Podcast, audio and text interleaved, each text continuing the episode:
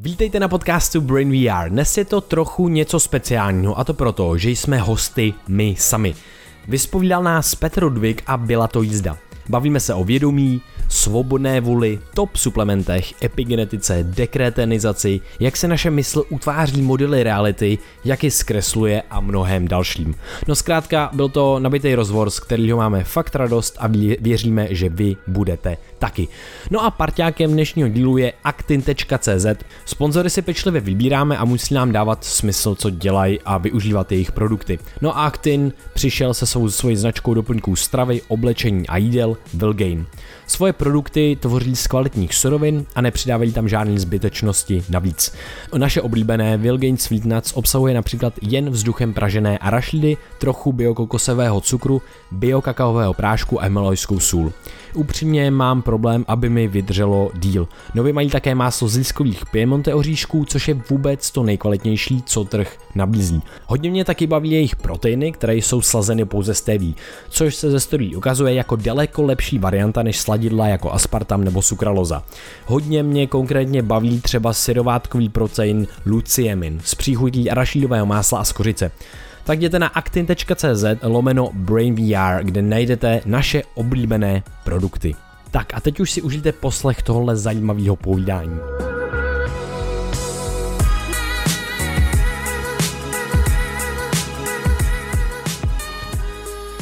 Přátelé, dobrý den u dalšího rozhovoru Deep Talks. Dneska tady mám kluky z Brain VR, Vojta Hlaváček a Jiří Krištof Jarmar.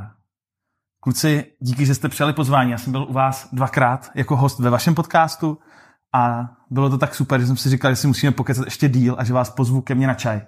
Já jsem si pro vás připravil spoustu otázek a začnu rovnou hodně deep.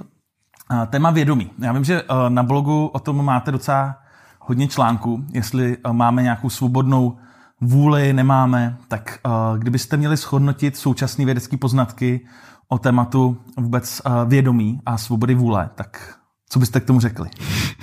Wow, to je hodně velký téma na začátek. Uh, my teď v tom tématu nejsme úplně tak jako by každý den, jako tomu bylo třeba dřív, ale uh, vědomí je tam spousta, prostě se týče neurovědy, existuje spousta jako zajímavých teorií, uh, teď třeba pokud se v tom někdo chce trošku jako vzdělat, tak Anelset vydal novou knížku uh, Being, Being You, you Being you, you, kde vlastně schrnuje některé jakoby ty poznatky uh, za poslední roky a jako kdybych dělal suma sumárum, pořád nevíme, no. Pořád nevíme. No, uh, já jsem teďka dočítal Homo Deus, kde on tam taky na konci uh, Harari má prostě kapitolu vědomí a vlastně on tam jakoby říká, že my si myslíme, že teda něco kontrolujeme, ale že to jsou vlastně hodně jako ty podvědomí vzorce a že se to teda všechno tváří, že máme svobodnou uh, vůli, ale ve skutečnosti jakoby hodně podceňujeme to, co nám je dáno geneticky, co je vrozený a co jsou nějaký naučený vzorce v dětství. Tak kolik byste řekli vy, že nějaký ten poměr toho, co teda dokážeme ovlivnit a co, co je to, co je prostě daný? No, uh, to je takový jako, je to prostě filozofická otázka a my to vlastně asi bereme tak, že jako na té základní úrovni uh, ta svobodná vůle není, ale jsou tam takový zajímavý nuance, které jsou neintuitivní. To, že nemáme svobodnou vůli, neznamená, že ty věci neovlivňujeme a neděláme my. A to je vlastně takový mindfuck, jakože OK, nemám svobodnou vůli, ale přesto všechno dělám já. No jako jasně, jsi nějak, jako jsme, nějaká, uh, jsme nějaký organismus, jsme nějaká holistická jednotka, která má, kterou má nějakou prostě organizaci, uh, kterou má nějakou integritu, má nějakou historii v prostoru a čase. A tahle jednotka má nějaký, mm, má nějaký cykly, který má jak v sobě a má nějaký uh, vlastně jednání, aktivity, které můžou uh, můžou ovlivňovat nějak okolí. Takže může ovlivňovat samo sebe, může ovlivňovat okolí, ale to pořád všechno neznamená, že tam existuje svobodná vůle. Jasně no. Protože jako ta svobodná vůle, ta, ta zajímavá věc je, že když se zeptáme na otázku, jako kde by se ta svobodná vůle vzala, tak potom můžeme hledat, hledat, hledat a bádat. A v tom mozku nic takového není, že? Není tam jako něco, co by bylo prostě nějaký centrum, který by, jako, tak tady to je to já, tady je to jo, jo, self. Jo. Vlastně jako ta nejjednodušší, jako jak, jak to rádi jako vysvětlujeme, tak ta nejjednodušší představa je, že jakýkoliv mozkový stav nebo stav toho organismu, tak dává, dává za vznik k tomu dalšímu stavu nějakýmu. A teďka jako můžeš z nějakého stavu A udělat stav B, který vůbec nemá nic společného, vůbec si nepovídá, uh, a fyzicky jako vlastně není možný. No nejde to, to byl teleport a ten prostě zatím neexistuje a nejde. Takže stav A umožňuje pouze určitý množství stavu B. A teď, když to přiblížíš blíž a blíž k sobě, na nějakou, já nevím, řekněme, plank, plankův čas, takže prostě nej, nejnižší, nejmenší časový úsek, ten časový úsek je téměř jako prostě pro nás nepochopitelný. A když to vezmeš na tomhle tom časovém úseku, tak zjistíš, že čas A, uh, že stav A umožňuje jenom velice úzký spektrum stavu B a najednou ty se pohybuješ v tom světě, kde najednou OK, ty jsi nevybral, kde se narodíš, byly ti určeny teda ty, ty geny, ty rodiče a tak dále, vykoukneš na ten svět jako miminko a najednou by si řekl, že možná OK, tam by mohla být něco, prostě nějaký, ně, někdo by hodil argument, tam by mohlo být něco, miminko si zvolí prostě něco, ale jako má to miminko takovou, takový vědomí a svobodnou vůli, jako my si myslíme, že máme teď, za prvé, a za druhé, není tam nikde, nikde nenastane chvíle, kdyby zamrznul na chvilku vesmír a někdo, nějaká naše, já nevím, řekněme duše, Bůh, entita mimo nás, by nám kápla do, do toho mozku, do toho stavu něco jiného. Udělala by v uvozovkách jako kdyby ten teleport.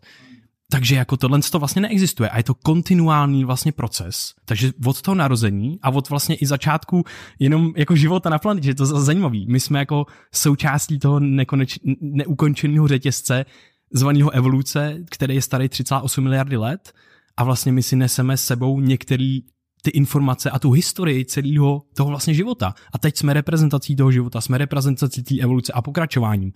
A tohle to mi přijde strašně zajímavý a uh, jenom ještě zajímavá věc, co mě k tomu napadá, jako k vůli jako takový je, že lidi uh, mají pocit tý, že to je jako že se často říká iluze svobodné vůle.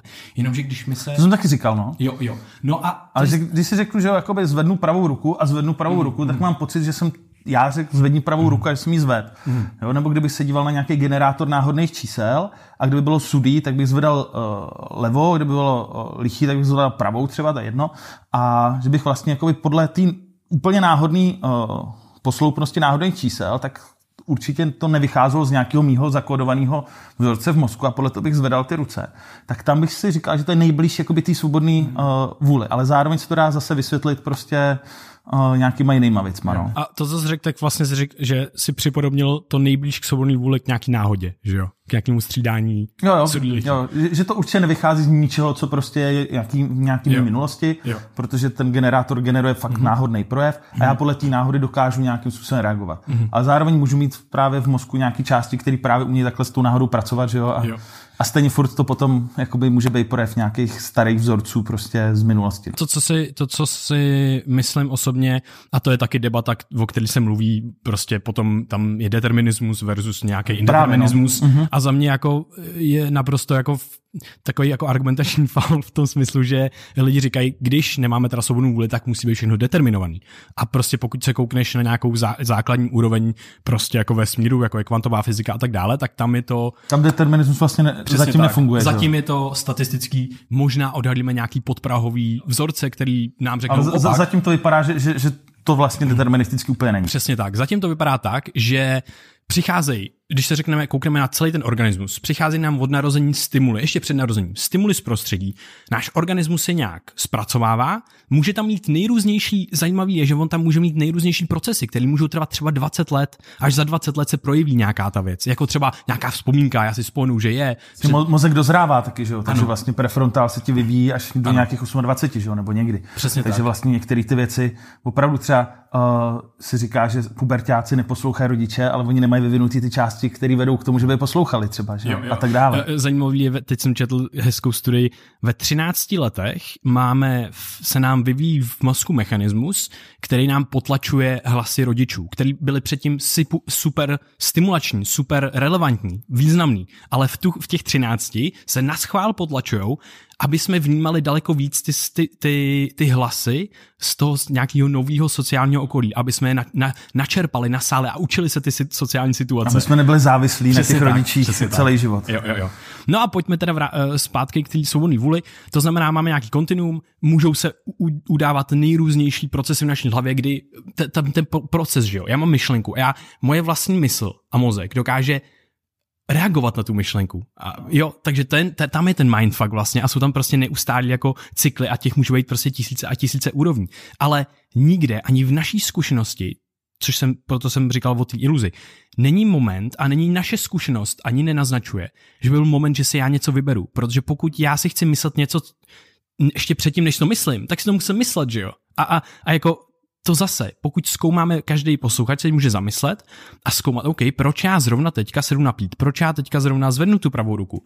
Jo, a to je prostě tobě ty jsi nevybral, jako, že zveneš pravou ruku. To by najednou vyskočilo do hlavy, já teď ti řeknu tenhle příklad. A je to za, na základě tvý zkušenosti celý s životem a z toho, že máš ruce, z toho, že jsi někdy slyšel tenhle příklad třeba, nebo že to je nejjednodušší příklad, co tě teďka v této situaci napadl. Ale nikdy tam ne, není, deter, jako, není tam daný, že prostě, nebo naopak, že jsi volně zvolil jako nějaká jedna entita v tvý, nebo vědomí, že jsi zvolil, že prostě zvednu pravou ruku. Je to tak, že ano, udělal jsi to, tu činnost, ty, ale bylo to zvolené víceméně třeba uh, náhodným způsobem, pod prahovýma, nižšíma etážema, vlastně úrovněma uh, tvojí mysle a tvýho mozku. A to je strašně jako zajímavý si uvědomit, že ani v naší zkušenosti nezažijeme tu svobodnou vůli, takže máme iluzi, iluze, svobodný vůle. Hm? Iluze, iluze, to se mi líbí. Hele, uh, na druhou stranu nedávno vyšla knížka, která se jmenuje The Power of Agency.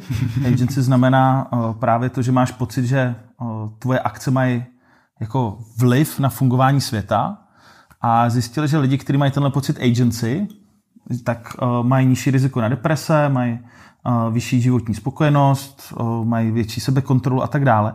A ono to jde trošku proti sobě, že? protože uh, jakoby ty chceš subjektivně věřit, že tu svobodnou vůli máš a že to, co děláš, má jako dopad na skoro celý vesmír, že jako jednotlivec dokáže ten svět změnit. Na druhou stranu, pokud je to iluze, iluze, tak vlastně to trošku zase může tuhle tu věc pod, jako podkopávat. Tak jak z toho ven?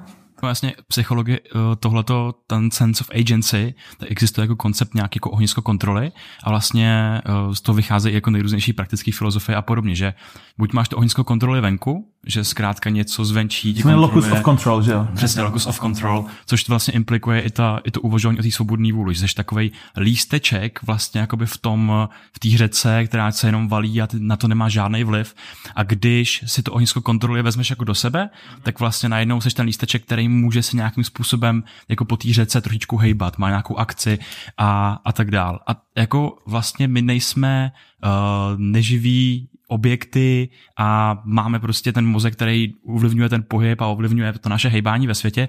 A právě celý problém s, tou, s tím konceptem a vůbec s tou debatou svobodný vůle je, že to je jako pro náš mozek jako komplexní. Náš mozek se snaží chápat zase náš mozek. Takže což je prostě jeden jako z nejkomplexnějších orgánů, který vůbec známe jako ve vesmíru, nejsložitějších. A tam potom vzniká celá řada těch paradoxů. Takže já si myslím, že to tady nerozlouskrem, jakože to, jestli právě, co, to, co se z toho člověk má vzít, jestli teda má tu svobodnou vůli nebo nemá tu svobodnou vůli, jestli si má přebírat jako to ohnisko kontroly nebo nemá. My to jako vlastně o tom mluvíme v tom kontextu, že pokud si uvědomíme, že nemáme nějakou svobodnou vůli, ten koncept jenom, ne, ne, že si prostě najednou, OK, tak nic nemá smysl a propadnu se do totálního nihilismu, ale prostě já si můžu říct, OK, občas mě napadá nějaký špatný myšlenky, kde mají ten původ? A najednou já zjišťuju, že já jsem jednotka, která je propojená s prostředím a najednou ty myšlenky se mi tam objevují na základě toho, co já konzumuju v tom prostředí, třeba co konzumuju na těch sociálních sítích, jo, nebo když mám tendenci k závislostem, tak najednou se nedokážu jako ovládnout, když je vedle mě nějaký, nějaká ta kobleveha nebo donat. A to není o tom, že mám špatný ohnisko kontroly. To je prostě o tom, že jako mám větší tendenci jít třeba na ty, na, ty, na ty nástroje toho prostředí, protože to prostředí ovlivňuje zase chování toho mýho mozku. A je to v něm, jako tady je zase potřeba si uvědomit, že ten mozek funguje jako takový jako zatraceně chytrý algoritmus, který se vyfiltroval těma milionama let v té evoluci a bude vždycky chytřejší, než co si o něm my budeme, my budeme myslet. A snaží se, aby jsme přežili a aby jsme jako maximalizovali svůj proces jako roznožování víceméně. Takže možná z pohledu přežití vlastně ten mozek eh, nám evolučně vytvořil ten pocit, tý, že máme jako tu svobodnou vůli, protože z pohledu přežití je to jako docela dobrý si to mysleli, že máme, i když třeba nemáme, ale furt ten mozek nám tuhle iluzi, možná ta evoluční jako výhoda, ne? Jo. A je to jako nejlepší na světě a zase vlastně člověk ke svým mozku může přistupovat jako k takovému šuplíčku plným nářadí, když se najednou já uvědomím, že mi je prostě 25 a zjišťuju, že wow, tady mám nástroje na řešení problému, tady mám nástroje na tohle, tady mám nástroje na tohle a najednou si můžu jako vybírat, co v tom mozku, mozku budu mít. A najednou je tady nějaký koncept svobodné vůle, co, co, co způsobí to, že si budu myslet, že tady, tady žádná svobodná, svobodná vůle není. Třeba mi to hodí nějakého existenciálního jako distresu. OK, tak prostě si to budu ochutnat pomalu. A nebo na druhé straně si řeknu, OK, mě to vlastně dává vysvětlení pro spoustu těch mých jako uh, problémů, toho, co ten, můj, to, co ten můj mozek generuje. A na druhou stranu, jak to můžu přistupovat jako k tomu konceptu, díky kterému já začnu víc třeba jak se angažovat v tom svém prostředí, v tom designu svém prostředí, svého prostředí, který mě ovlivňuje.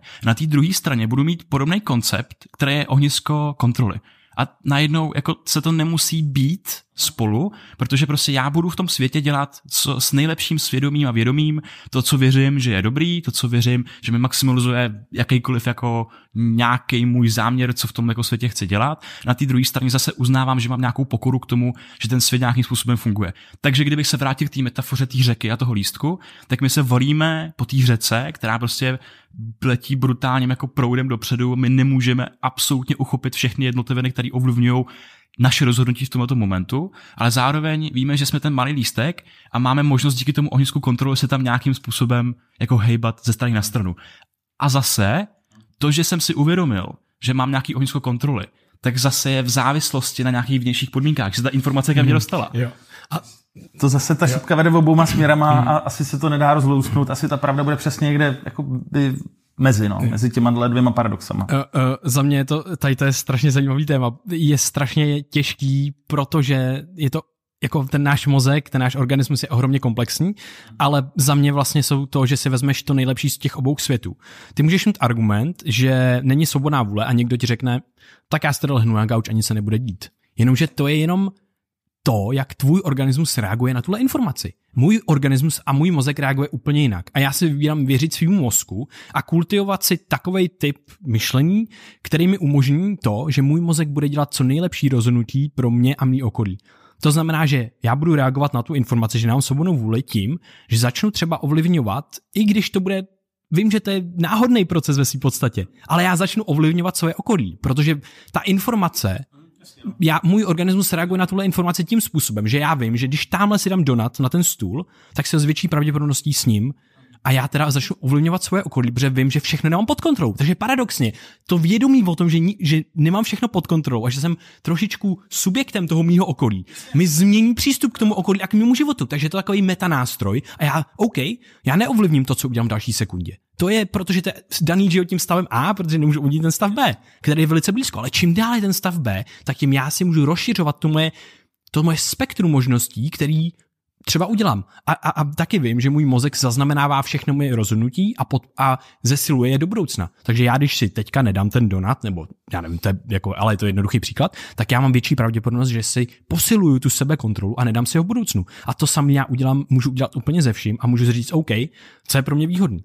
Ukazuje se ze studií, že vysoký ohnisko kontroly je asociovaný s úspěš, úspěšností v životě. Já se budu kontrolovat, na uh, kontrolovat, kultivovat naopak vyšší agency, vyšší počet, uh, pocit agency. A je mi úplně jedno, jestli jsem si to rozhodnul náhodně, a nebo jestli, jo, takže vlastně jako vezmu si to nejlepší z obou těch světů, ale prostě a někdo řekne, ale já prostě si to jako nevyberu, nebo něco. Ale je krásné na tom to, že jsme lidi a že si člověk může uvědomit, aha, můj mozek reaguje jinak na tuhle informaci. A můžu si říct, co kdyby reagoval jiným způsobem a zamyslí se člověk nad tím. A to je na základě těchto z těch slov, co tady říkáme. Je to na základě toho zážitku, prožitku a toho, jak ten jeho organismus reaguje. Takže je to takový velký mindfuck, že vlastně já si můžu vybírat věci a zároveň ne. Je to divný se v tom pohybovat, ale tohle je ten přístup, že vlastně já to můžu iterovat v tom mozku a věřit mu, že dojde k tomu správnému řešení. A zároveň dneska už víme, že se mozek mění vlastně v procesu zvaným neuroplasticita. To znamená, že co do něj naleješ, nebo prostě kde čemu se vystavuješ, tak eh, to, to ovlivní tvoje rozhodnutí v budoucnosti.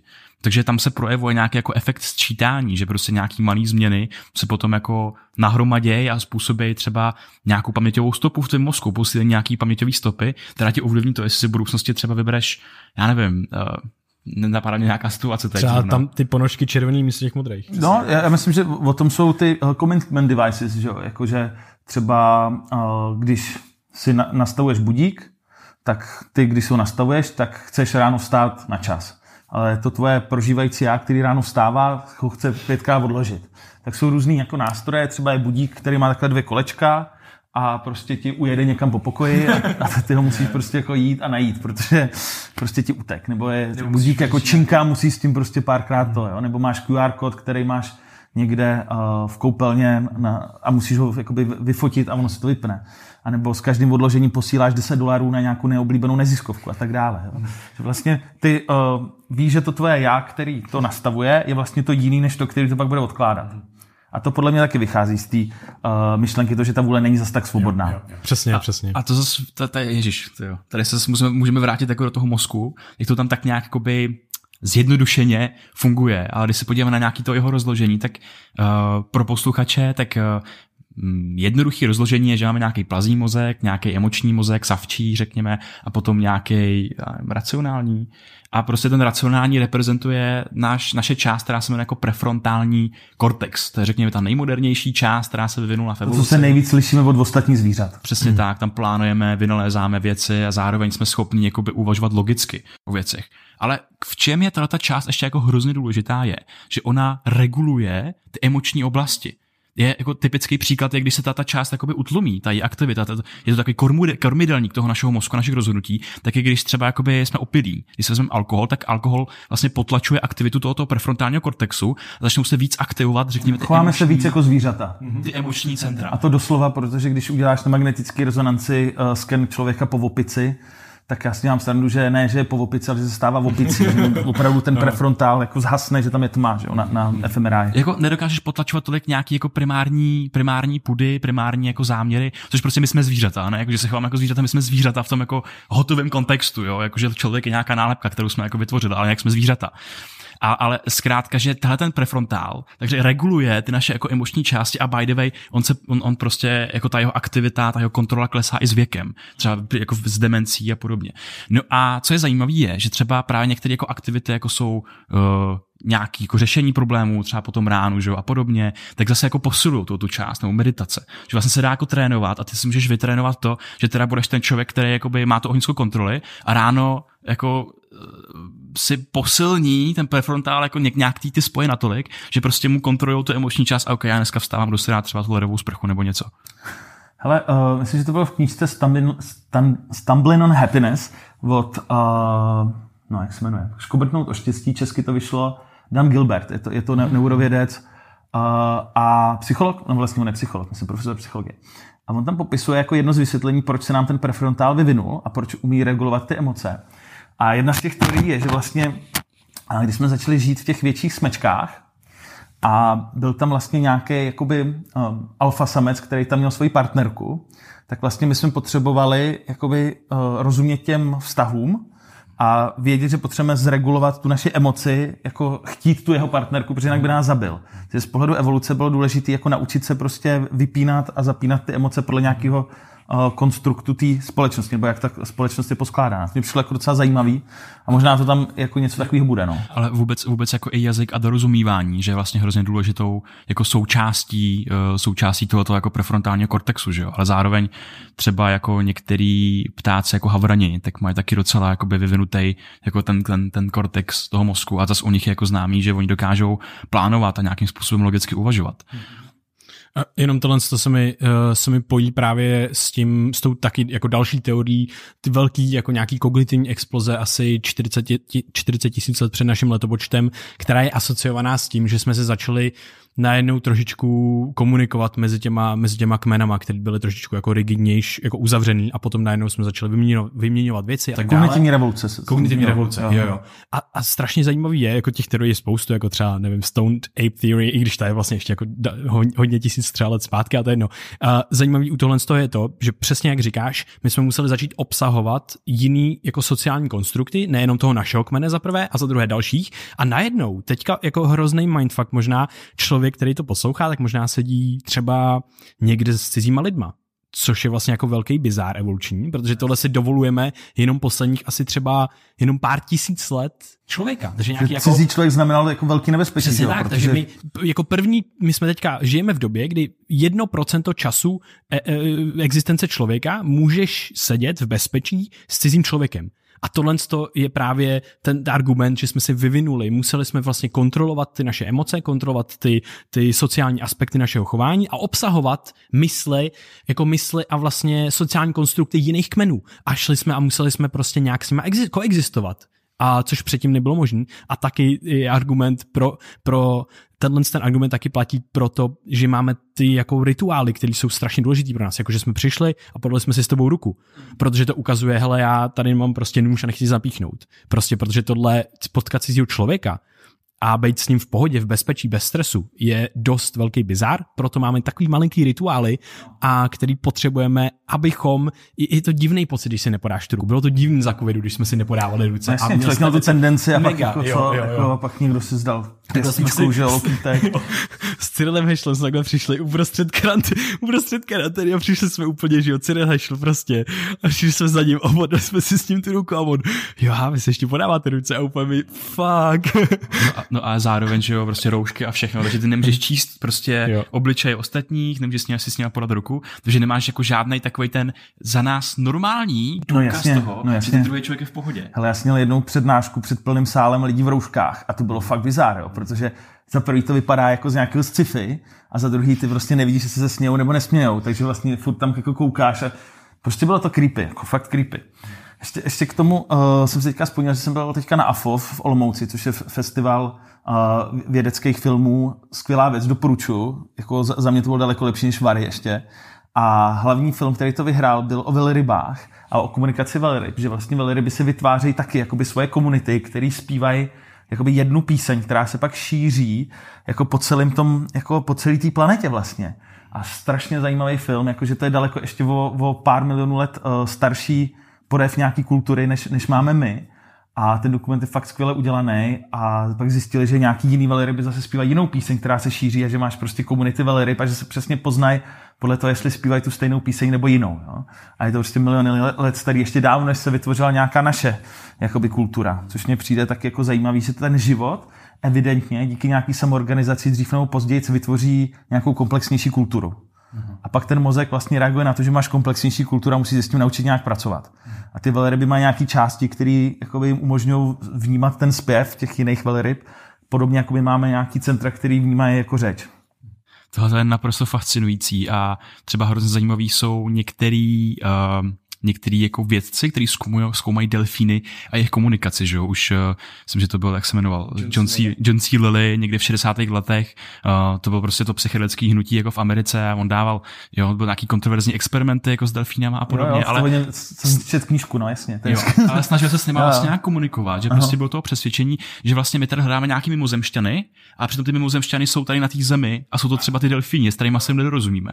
Ale on byl vlastně ten průkopník i, i prostě přes tu kontroverzi verze a všechno, že třeba dával LSD a podobně. Spolu si dával LSD. Spolu si dával LSD s delfínama. S delfínama. V 60. Mm. letech. A je, je, to ten samý, co vymyslel ty floutační jo, tanky, jo, jak se v nich zavíral a jo. ta smyslová deprivace. Jo, Přesně tak. To hrozně zajímavý vědec. Jako. Jo. Ale vlastně to byl jako základ pro jako výzkum, který probíhá i dneska, jako komunikaci delfínů, že se snaží opravdu jako rozklíčit to, jak ty delfíni, jak, jaký vysílají ty signály. A oni zjistili, že třeba delfíni mezi sebou se pojmenovávají. Oni mají nějaký jména, který reprezentuje nějaký ten signál specifický tady ten delfín vlastně jako uh, vydává. A to je neskutečně zajímavý. A je to, vždycky jako vede k nějakým myšlenkám, když my si myslíme, že člověk je ten dokonalý druh, který teda opravdu všechno jako předčil. A v tom smyslu vnímání a v plánování a ve všem. A pak si podíváš přesně na ty, jako, na ty savce, uh, prostě vodní, delfíny, velryby a najednou zjistíš, že třeba vnímají jako realitu třeba svým rovnovážným orgánem, který jim prostě říká, jak moc jsou jako hluboko v té vodě. Jo. Tak, Nebo no. netopír, který vnímá prostě vyložený zvuk a najednou si podle toho jako modeluje tu realitu, kam má letět. Tam právě byla hezká myšlenka, že oni říkali, že přesně možná jednou budeme muset uh, se naučit chápat nějaký mimozemskou komunikaci a že dobrý se to naučit přesně na těch velrybách nebo delfínech, protože to je to hmm. samé.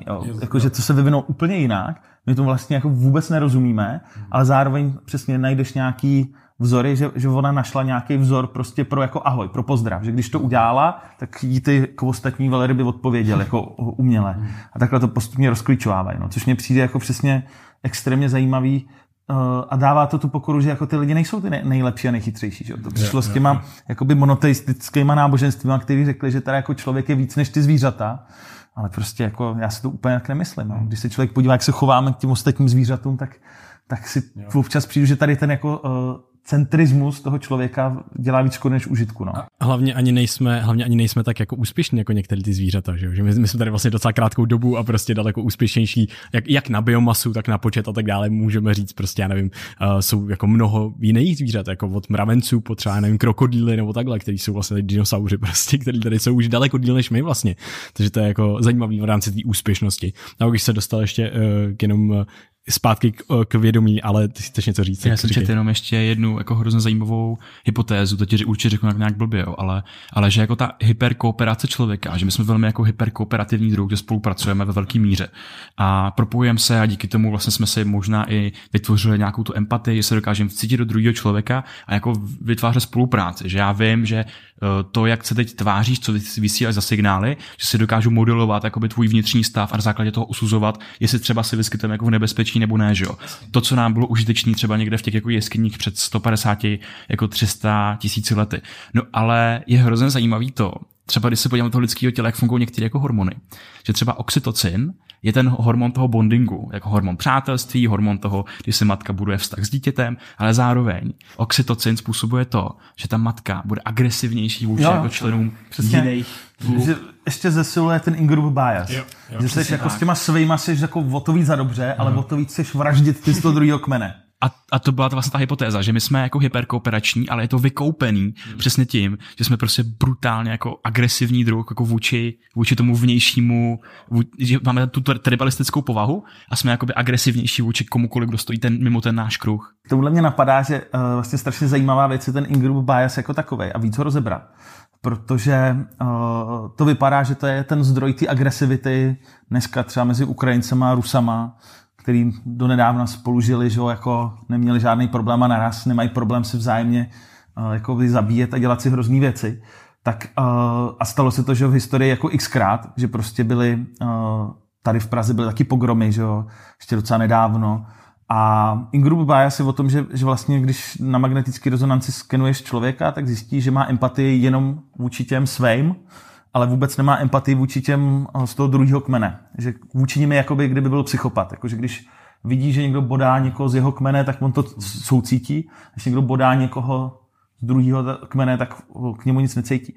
A tohle bych chtěl víc, víc rozebrat. Jako, co si myslíte, že teda je třeba řešení, jak se vůči tady tomu uh, biasu uh, líp obrnit a, a jak, jak vlastně si to svý vědomí rozšířit, tak aby člověk to my měl vstažený úplně na všechny organismy.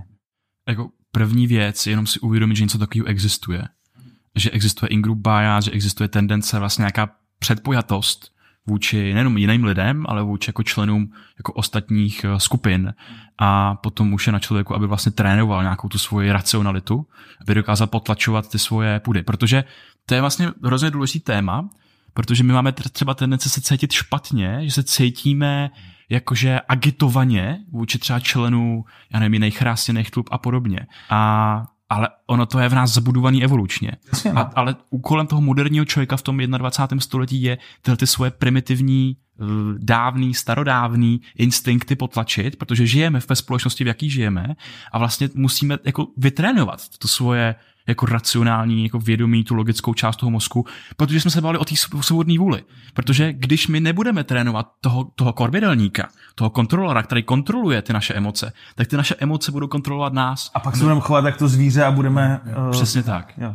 Jenom to, k tomuhle tomu, jako ten, ten, to je úžasný jako důležitý první bod, že prostě ukazuje se, že když si uvědomíme nějaký bias, tak část, alespoň kousíček toho efektu toho biasu snižujeme. U, jak u kterých? Jsou biasy, u kterých to platí a jsou biasy právě, u kterých to neplatí. Že i když ho znáš, já jsem právě byl na přednášce Kahnemana, který tohle hezky popisoval, že existují biasy, který i když on jako je vymyslel, mm-hmm. takže stejně na něj úplně stejně působí jako na kokoliv jiného. Pardon, jo, to jsem jo, jenom jo, chtěl jo, doplnit, jo. že ne jo. každý bias takhle funguje. Jo, bohužel. jo. No a tady u toho mi připadá strašně zajímavý, že jsme u toho kontrolování a tak dále a myslím, že ta druhá část je jako přiznat si, nejenom, že to existuje a často máme potom máme bias toho, že, že to stahujeme, jo, tak to vidím u tebe, u tamhle toho, toho a na sebe tolik ne, tak jenom přijmout tu svou jako še, jungovský, jako ten svůj stín a vlastně my chceme být jako ti dobří lidé a tak dále, ale Ale nejsme. Paradoxně, ale nejsme, jakože nejsme, jakože paradoxně, pokud chceme být ti dobří lidé a budeme blokovat ty naše některé stín stránky, tak oni se budou nekontrolovatelně projevovat. Jo. Takže se vzít jako holistickou jednotku, která má všechny tyhle bullshity zavedený a říct si, OK, jak já teda zkresluju tu realitu, jak já se teda, jako jak já jsem vlastně ovlivněný. A nejhustší, jako to, co jsi říkal s tím zraňováním, já taky jsem četl přesně jako stejný studie a strašně zajímavý je, že to je u, i u, u skupin, které jsou vlastně jako, já nevím, jako nábožensky zaměřený, který jsou vlastně jako, že by neměli ubližovat a tak dále, nebo něco. A potom je to dokonce třeba, když eh, zkoumali vlastně nějaký jako uh, rasistický bias nebo něco podobného, nebo etnický a tak dále, tak prostě, když máš seznam věcí, který máš rychle bezmyšlenkovitě asociovat buď s nějakou rasou, tak ty prostě budeš na té nevědomí úrovni rasista. A není to, není to No, jenom evolučně, ale je to, bias to jo, jo, a, a, není to jenom evolučně, je to už jakoby sociálně podnícen částečně. A to není, to není důvod se cítit špatně, protože pokud tohle zjistíme, tak aha, takže já pokud nemám šanci reagovat, tak já jako rychle prostě vystřelím, když mi někdo dá porovnat prostě dvě nějaký jako proměny, tak já rychle vystřelím tou rasou, která se k tomu víc mě hodí, kterou já cítím, že jí, protože nemám čas se nad tím zamyslet. A to je naprosto přirozený. Je to prostě, je to zase další stimul pro to, OK, já si to můžu uvědomit a můžu trénovat zase to rácio, abych si uvědomil, OK, tohle je moje nějaký přednastavení. Já bych naopak měl proti tomu trošičku se jako protinastavit zase. Takže jako, to si myslím, že jako... To, to zrovna teďka v New Yorku školej uh, policajty z uh, NYPD právě proti té implicit bias, protože samozřejmě uh, v Americe není rasismus takový, že by někdo jako je, jel uh, metrem a hejtoval by černochy, protože každý druhý tam je, je jiný rasy, ale tam přesně tady ten implicit bias, že když vidíš nějakou rasu, tak s tím máš asociovanou nějakou tady tu podvědomou, rychlou, že jo, Kahneman by řekl systém jedna, prostě to někam jako ti za, zařadí a oni pak teda jakoby mají větší šanci, že když ten člověk si šáhne do kapsy, že ho prostě zastřelej. Mm-hmm. Protože si řeknou, hele, je to Černoch, má větší šanci, že, že to bude kriminálník, tak na to reagují úplně jinak. A pak to vede k tomu, že teďka udělali report, že uh, daleko víc u, když stavějí auta normálně při běžný namátkové kontrole, takže prostě násobně víc zabijou těch černochů, protože už tam jako čekají, že, že bude problém. A, a teď to řeší, jako jak ty policajty právě učit, aby tenhle implicit bias neměli. Mm. Takže o tom je rasismus v Americe, ne o tom jakoby tom jako vědomým, ale o tom právě podvědomým. A tohle je zajímavé, že vlastně ty máš ty všichni jako o tom, ne všichni, ale jakože více o tom, teda o tomhle tom, teď o tom jako nějak mluvíme. A teď je otázka, jako OK, jak to teda měnit, protože tyhle ty biasy jsou prostě na té daleko hlubší úrovni, protože jako to rácio to zvládne si uvědomit, ale přesně jde o to, že ten člověk to prožívá jinak a že ten strach ti třeba prostě nejde automaticky. A to neovlivníš. Že jsou jako vědění na jiných úrovních a krásně, ale na tom je to, že člověk může neustále se neustále se aktilo, aktualizovat a, a, a ladit se mezi se sebou a tou realitou. Takže já pokud vidím něco jiného, tak já se můžu naladit na to, že OK, a vnímám to trošičku jinak. Přerámuju si to Jo. a můžu to, můžu to, může to projít na ty hlubší úrovně. Tak, ale, přesně, myslím ale... si, že to tak začíná. Jo? Jo, jo, jo. Hele, eh, klasický příklad, na Facebooku mě komunikuje, eh, komentuje nějaký antivax, tak ta první reakce je, že mu chci dát takzvaný argumentační faulu loktem, jo? že prostě mu chce jednou vrazit. A řeknu si, ne, ne, ne, prostě, Petře, jsi dobrosrdečný člověk, reaguj na něj s láskou. A já si to v téhle přepnu a říkám si, jo, tak není to zlej člověk, jenom třeba prostě uvěřil nějakým věcem to. Nemá a pak, pak, mu, pak mu odpovím milé a hezky a je to daleko jako lepší, než když to vypálím z toho prvního prostě uh, emočního. Jo. A doufám, že právě teda se to časem kultivuje tak, že ta reakce se bude otupovat, ta agresivní nebo taková ta přesně evolučně hloupá, starší a, bude jakoby víc a víc ta s tou láskou, ta jakoby moderní A ta, ale je to těžký, no. Je to jako Je to na, těžký. na, celý život a, asi. Je tam jenom Jako ono- jeden, jeden ono- rychlej rozhodovací princip No. u tohle z toho, že existuje rozhodovací princip, který jsem zapomněl, jak se jmenuje. Hanlonova břitva? Ne, ne, ne, je, ale je to, o- nevím, jestli, myslím, že to není Hanolová. A co myslíš, tak to řekni. Jo, je to o tom, že ra- raději přisoudíš nějaký, nějakou negativní věc, kterou vnímáš z okolí, raději přisoudíš nevědomosti nebo hlouposti toho člověka, než nějakým, Základní negativ, atribuční chyba. než nějakým negativním záměru. Ještě. Základní atribuční chyba se to jmenuje. Uh, tady to ještě jako... A i to Han- Hanlonova břitva. Jo, Hanlonova břitva, jako rozhodovací mm. princip přímo, jako. Ale jinak tady to je to vlastně Ale jako projev je to... je to tady tý, ne? Základní atribuční Asi jo, že? asi jo, asi jo, asi jo. No takže jenom vlastně nebrat to, ten, eh, nebrat toho člověka, že to jako je negativní prostě nějaký záměr, ale brát to jako, hele, tak pravděpodobně nemá dostatek, dostatek informací, nebo něco, něco, něco. Jo. A tohle se ulehčí to, to je taky věcí. kognitivní trénink, že když tě někdo na dálnici přijede jako prase, Přesně. tak ty si řekneš, není to zlej člověk, ale třeba někam pospíchá, má vedle sebe těhotnou Rodí, manželku, přesně. nebo prostě to udělal jenom omylem, že občas člověk se chová jak kreten, ale ne umyslně, ale prostě omylem. Člověk udělá chybu, někomu stoupneš na nohu a neděláš to na schvál.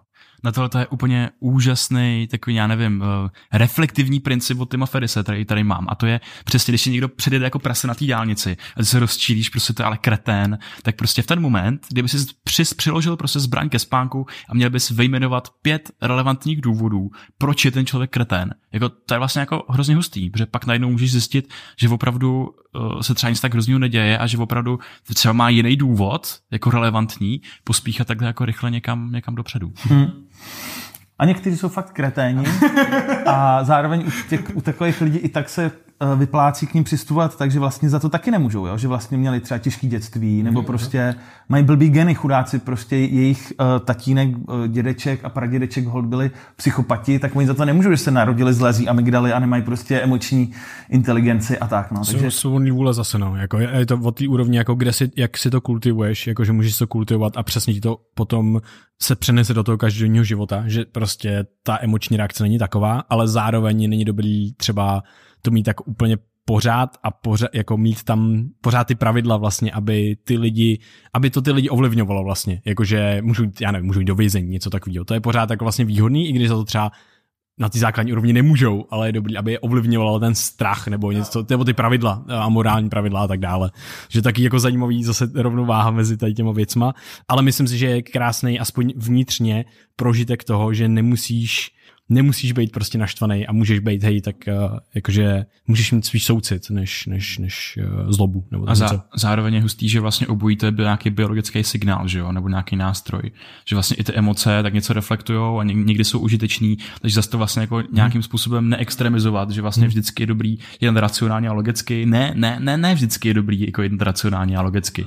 Někdy občas prostě ty emoce jako hodějí, takže je to v nějakém spektru, ale prostě občas třeba na těch, na těch sociálních sítích je to vidět krásně, že tam jako je vidět ten extrém, že jo. Tam se setkává jako vlastně ty že to, co tam uvidíš, tak nejsou ten průměrný člověk, který se tam jde podívat, ale většinou tam máš nějaké jako reprezentaci toho extrému těch lidí, kteří tam opravdu píšou ty svoje jako extrémní názory, protože prostě jako člověk, který je nějaký průměrný ve svém názoru, tak se tam vlastně skoro jako nedovolí nic napsat.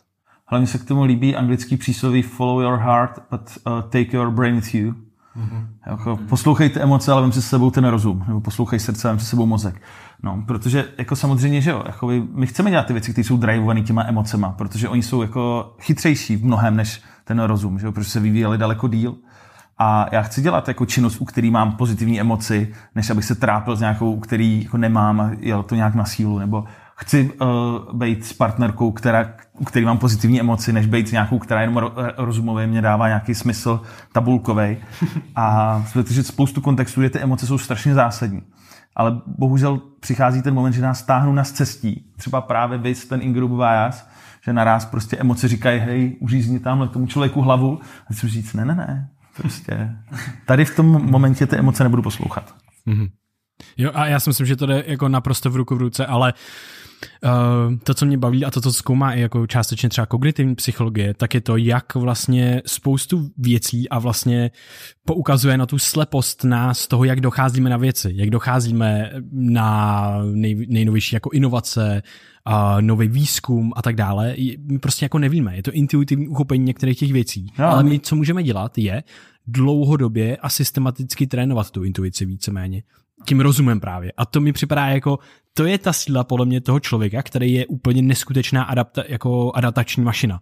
To znamená prostě, kde je ten první krok, znova se vracíme k tomu, uvědomit si některé tyhle ty bullshity, biasy, kognitivní zkreslení a, a uvědomit si, jak ale hluboko sahají, že to není jenom o nějaké jako konkrétní věci, jestli ingroup bias nebo, tyhle, nebo tohle, ale jako přímo je to zasazen do našeho vnímání reality a prostě lidi občas si myslí, že se nachází něco, čemu se říká v psychologii nějaký jako naivní realismus. Ale je dobrý si uvědomit, že se nacházíme spíš, že to není, že tu realitu, kterou vnímáme, není taková, jak ji vnímáme, ale je to spíš nějaký jako model, který my ano, máme stimuly z reality, ale náš mozek je přetváří, filtruje a interpretuje a vytváří aktivně v každém momentě našeho života, vytváří model reality, který pak my vnímáme.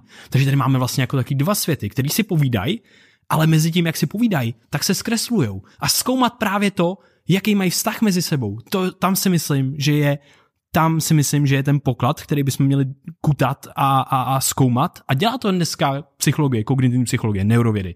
A zkoumáme na to, jak teda si zkreslujeme tu realitu a jak ji vnímat co nejpřesnější, aby jsme byli co nej, v nejbližším kontaktu s realitou. Hele, uh, prošli jsme uh, jedno téma asi z 20. že super. A druhý téma, právě hezky si na to nahrál, jsou právě mentální modely. A vlastně jsou to přesně ty, um, ta optika, kterou se na ten svět díváme. Že jo? A k tomu napadá, asi jsem to říkal v tom vašem rozhovoru, že Wittgenstein říkal, že pokud bychom mluvili jiným jazykem, vnímáme jiný svět. Jo, že vlastně uh, každý máme nějakých spoustu brailí, kterýma, uh, který nám zkreslují ten pohled na tu realitu.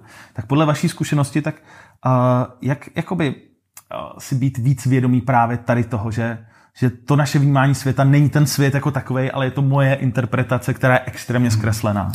Já mám k tomu asi jako dvě, dvě, dvě věci a jsou to dvě úrovně. Ta první úroveň je meta úroveň, kdy dělám já prostě nějaký vlastně jako kdyby, ne, ne, nechci říkat bezduchý, ale prostě dělám nějaký aktivity, který vím, že budou vést k tomu, že já se budu debullshitovat nějakým způsobem. Jako budu si... ta metakognice, že jo, metakognice, učíš... jako třeba kultivace, já nevím, je to, je to, já nevím, jsou to různé typy aktivit, je to, může to být mindfulness, meditace, může to být nějaká maximalizace náhody, kde já prostě udělám jiný rozhodnutí, jdu jinou cestou a tak dále, najednou mě to prostě ten, ten, se vyhodí za stereotypu. Ano, ano, a ten mozek se najednou smíchá takovým způsobem, jo. který se předtím nesmíchal. A pokud to je ta meta úroveň, můžeme do toho ještě zabřednout, ale potom jsem chtěl říct jenom, to je jedna úroveň, druhá úroveň je, že mám nějaký konkrétní praktiky, aktivity, které já můžu dělat, které já si vezmu konkrétní bias třeba a na to navážu nějaký mentální model, který ten bias třeba řeší. Jo, to, to, je jako, to jsou jako za mě zajímavé tyhle dvě úrovně a můžeme se pověnovat uh, oběma. Co tebe? Uh, za mě teď se to honí hodně věcí, můžu zopakovat tento otázku? Hele, uh, otázka byla taková, že vlastně vnímáme svět skrz nějaký filtry mentálních modelů, který máme v hlavě. Tak jak lidi vlastně naučit tady to, že to vůbec tak je, jo? že ten svět, který vnímají, není svět reálný, ale že je hodně jako ovlivněný právě těma mentálníma modelama. Za mě to bude vlastně úplně stejná odpověď jako předtím, a to je jako vzdělání. Že vlastně zase uvědomění si tohle toho prvku a pochopení jeho, tak povede toho člověka k tomu, že si třeba bude pokládat víc těch otázek a možná otázky jsou vlastně jako nějakou další odpovědí na tohle, protože jakmile ty nějak reaguješ a začneš se opravdu ptát potom, proč nějak reaguješ, co se ti objevuje v té hlavě, tak otázky jsou to, co tě vlastně dovedou k nějaký, ne úplně podstatě těch věcí, ale můžou tě dovíst k tomu modelu, který si v té hlavě neseš. A prostě uh, třeba my máme hodně rádi red pily, nějaké jako uvědomění, které nejsou třeba tak jasný a nemůžeš je vzít zpátky a nějaké úrovně vnímání reality. A to, že nad tím jako často nepřemýšlíš, ale uvědomíš si, že druhý člověk má opravdu tu jinou kognitivní mapu než ty, má jiný set těch modelů a tím pádem vnímá o trošičku jinou realitu než ty, tak to je jako mindfuck. A tím prostě budeš k těm lidem přistupovat jinak, protože ty, když jdeš do konverzace, tak se nejdřív musíš sladit, abys věděl, o čem se bavíte. Protože používáme slova a slova už jako se svojí podstaty implikují nedorozumění. A, a, a tohle to prostě by mělo být obsažený v nějakém balíčku vzdělání, který by prostě měl být přístupný jako nejenom ve školách, ale jako ve společnosti. Jako prostě mělo by se vzdělat jako všichni o tom, tom že vlastně mají nějaký kognitivní zkreslení a, a tak, no. Myslím, že o tom je krásná knížka Scout Mindset, jo, jo. Že, která učí právě to nemít jakoby ty pravdy s velkým P, a nebejt ten bojovník, který za ty pravdy bojuje, ale být ten spíš jako průzkumník, který vlastně jako eh, spíš si pokládá ty otázky, spíše zvídavej a ty názory úplně jakoby ne, nemá jasný a furt jako hledá tu pravdu, než že by měl právě odpovědi, které by měly právě pravdu s velkým P. Hmm. A zase třeba ne každý asi na to bude mít tu možnost, že jo? protože třeba chirurg ten potřebuje mít jako jasný rozhodování a mít vlastně jako jasný model, který jako aplikuje, aplikuje na ten svět jako právě teď a tam na to třeba rozmýšlení už, už ten způsob, jakým se ten jeho nervový systém vyvíjel skrze studia, tak vlastně už třeba nemá tolik jakoby, uspůsobení k tomu, aby se mohl klást sáhodlouhé otázky, o tom, jako, co a to je to o tom kontextu, že jo, jako č- č- člověk, že má, to, je, to je zajímavý, protože tady se pohybujeme na těch, znova na těch jako úrovních, kdy uh, člověk se o tom může učit a bavit se o tom a tak dále, což mu umožní potom ty věci praktikovat. A teďka mě, mě právě baví, že mě baví podporovat právě tu druhou úroveň vzdělávání toho. A to je ten jako prožitek. A čl- každý z posluchačů si může třeba najít Monkey Business Illusion na YouTube. A to je strašně zajímavý, protože on si potom prožije to, jak najednou, aha, takže já úplně nevnímám tu realitu jako celou. To jak si házejí ten míč? Jak a... si házejí míč, mají, jo, jo. tak jim to neprozradíme. Neprozradíme, no. Ale, ale jenom počítají, jak mají házet míč a teďka najednou se zjišťuje, aha, aha, takže já jako no. vlastně vůč jsem slepý vůči dáme, dáme odkaz pod video, to je, to je hezké. Jo. To používá Ariely hodně. Jo, jo. A tady to je právě, tady se dostávám, nás hrozně baví ta, jako, mm, ta úroveň toho jako vzdělávání a těch mechanismů, jako, jak to funguje. A jenom si vezmeme blbou pozornost, to, že něčemu věnujeme pozornost, tak to automaticky implikuje, že filtrujeme některé věci, které vůči kterým jsme slepí. Prostě pokud existujeme, tak riskujeme to, že budeme vůči věcem slepí. No a teďka máme dvě úrovně. My můžeme něčemu věnovat pozornost, takže já se vědomě zaslepuju vůči některým věcem. Jenomže potom... A je to dobře, protože by ti jinak z toho hráblo, kdyby si měl všechno. Třeba že? autismus nebo něco takového. No. A potom je druhá úroveň, kdy ne všechny věci v tom světě jsou stejně významné. Takže já se pohybuju na jakýsi krajině významnosti. Já se budu, a ta krajina významnosti má někde nějaký vrchol a tak dále. No jenže v dnešní době eh, ten vrchol může být like na sociálních sítích, to může být porno, to může být tyhle věci, které vůbec přirozeně pro mě významný, jako byly by významný, ale prostě tady to je znásilnění tou dnešní dobou. Takže já si uvědomím, OK, takže nejenom, že já si můžu vybírat a měnit tu mapu významnosti, což je pro mě super, abych se věnoval těm věcem, které jsou pro mě důležitý, aby, aby jít třeba neslepej vůči některým smysluplným věcem, jenomže si musím uvědomit, že ten svět mi ten tu pozornost krade a no, některé ty jo. významnosti zvyšuje a já se tím jako dostávám do bullshitu. Ale k tomu jsem přesně včera sdílel status, že jako by mě vadí, že uh, ty velký témata vlastně nemají takovou pozornost hmm. a pak se zvrhne jakoby ohromná diskuze o nějakým banálním tématu. Úplná disproporce mezi tím, že bychom měli jako 90% času řešit těch 10 největších průserů lidstva a 10% času řešit ten zbytek a příjemně, že to je jako úplně opačně. Jo, že strašně moc času řešíme nepodstatné věci, já nevím, v ekologii brčka třeba, nebo jasně, důležitá věc, ale jako není to to, co nás spasí od uh, klimatické změny. Nebo teďka, že byla ohromná diskuze, jestli jako zakázat eh, dětem do 18 let energiáky nebo nezakázat.